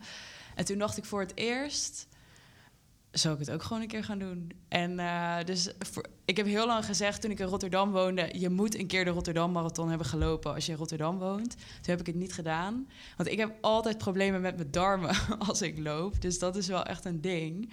Maar in, in één keer dacht ik... oh, misschien is het is het, het moment. Dus Hmm. wie weet loop ik aankomend jaar de Rotterdam. Maar het is nog heel vers, zeg maar, dit idee. Dus ik Aankomend jaar, oké. Ja, dus mooi. dat is april. Dan moet ik wel... eh, Moet je wel beginnen hoor. Ja. Zou je er nog eh, trainers eh, voorstellen? Dat je denkt van daar moet je wezen om het om voor te bereiden? Trainers, nou ik, eh, ik weet niet. Ik, ik ken eigenlijk helemaal niemand. Ja, Oh, dat zou ik wel oprecht. Dat zou ik een leuk project vinden. Dus ik, eh, nou. Nee, ik zou er eens even moeten kijken of er nog iemand... maar wel in combinatie met fietsen, dat sowieso. Oh, zeg dat maar, kan, ik zou nooit, nooit alleen gaan lopen. Ja, Dat, eh, Louis de La Haye. Oh, dat is, nou, ik zie hier wel een leuk, een mooi, leuk plan. mooi. Dat, eh, Ja, ik heb, eh, ik heb eh, in de bumper van deze aflevering aan het begin een oproep tot de sponsoring gezet. Dus misschien kunnen we daar wel een, mooie, Oh. een mooie combo van maken. Ja, maar daar gaan we het over hebben. Ehm, laatste vraag aan jou, Michel, is ook... mensen die dit luisteren zijn, of sporttrainers... maar ook wel ouders van sporters, sporters zelf... Ehm, is er nog iets waarvan jij zegt van dat wil ik nog meegeven op basis van mijn verhaal? Eh, dat is een boodschap die ik nog wil meegeven, of een les die ik wil overdragen aan, eh, aan de nieuwe sporters of de begeleiders van sporters. Ehm, nou ja, eh, ik, ik, ja, twee dingen die ik misschien... of tenminste, als je, als je topsport bedrijft... zijn er volgens mij twee dingen, drie dingen belangrijk. Dat is passie, plezier, perfectie. Dus je moet wel echt eh, tot in de details wel... eh, en, en, en performance. En die drie dingen moeten gewoon continu altijd in, eh, in balans zijn. Dus ik zou dat... eh, die drie, die drie kenmerken zou ik altijd willen bewaken. En het een kan niet zonder het andere. Dus passie, ja, pas- perfectie kan niet, of tenminste presteren kan niet zonder perfectie, maar perfectie kan ook, of presteren kan ook niet zonder passie en plezier. Nee, En als je alleen maar met passie en plezier in de rond loopt, dan kom je ook nergens. nee, nee, zonder, zonder die drive om te presteren. Ja. ja precies. Ja. Ehm, dus ik zou eh, ja, begeleiders en, en, en, en sporters zelf altijd daar eh, op terug naar laten reflecteren. Van ben ik daar nog steeds eh, continu. eh, Als een soort thermometer voor jezelf. Van, Ja. hoe staat het eigenlijk met drie, drie pijlers? ja, De drie P's. die Ja. pace. Precies. Dankjewel, eh Michel, voor je, voor je verhaal en voor het gesprek. Eh, we hebben hem eh, iets langer gemaakt dan we normaal doen. Ehm, maar volgens mij is het een heel waardevol gesprek om terug te luisteren. En ja, je zei het al, praten dat is geen probleem. Dus we ja, nou, daar ben ik oprecht heel blij. Ik, ben, ik heb echt aan je lippen gehangen. Dus dankjewel. En ehm, voor de luisteraar, dank voor het luisteren. Luister zo nog even het hele gesprek van, het hele berichtje van Guido terug. En eh, tot de volgende keer.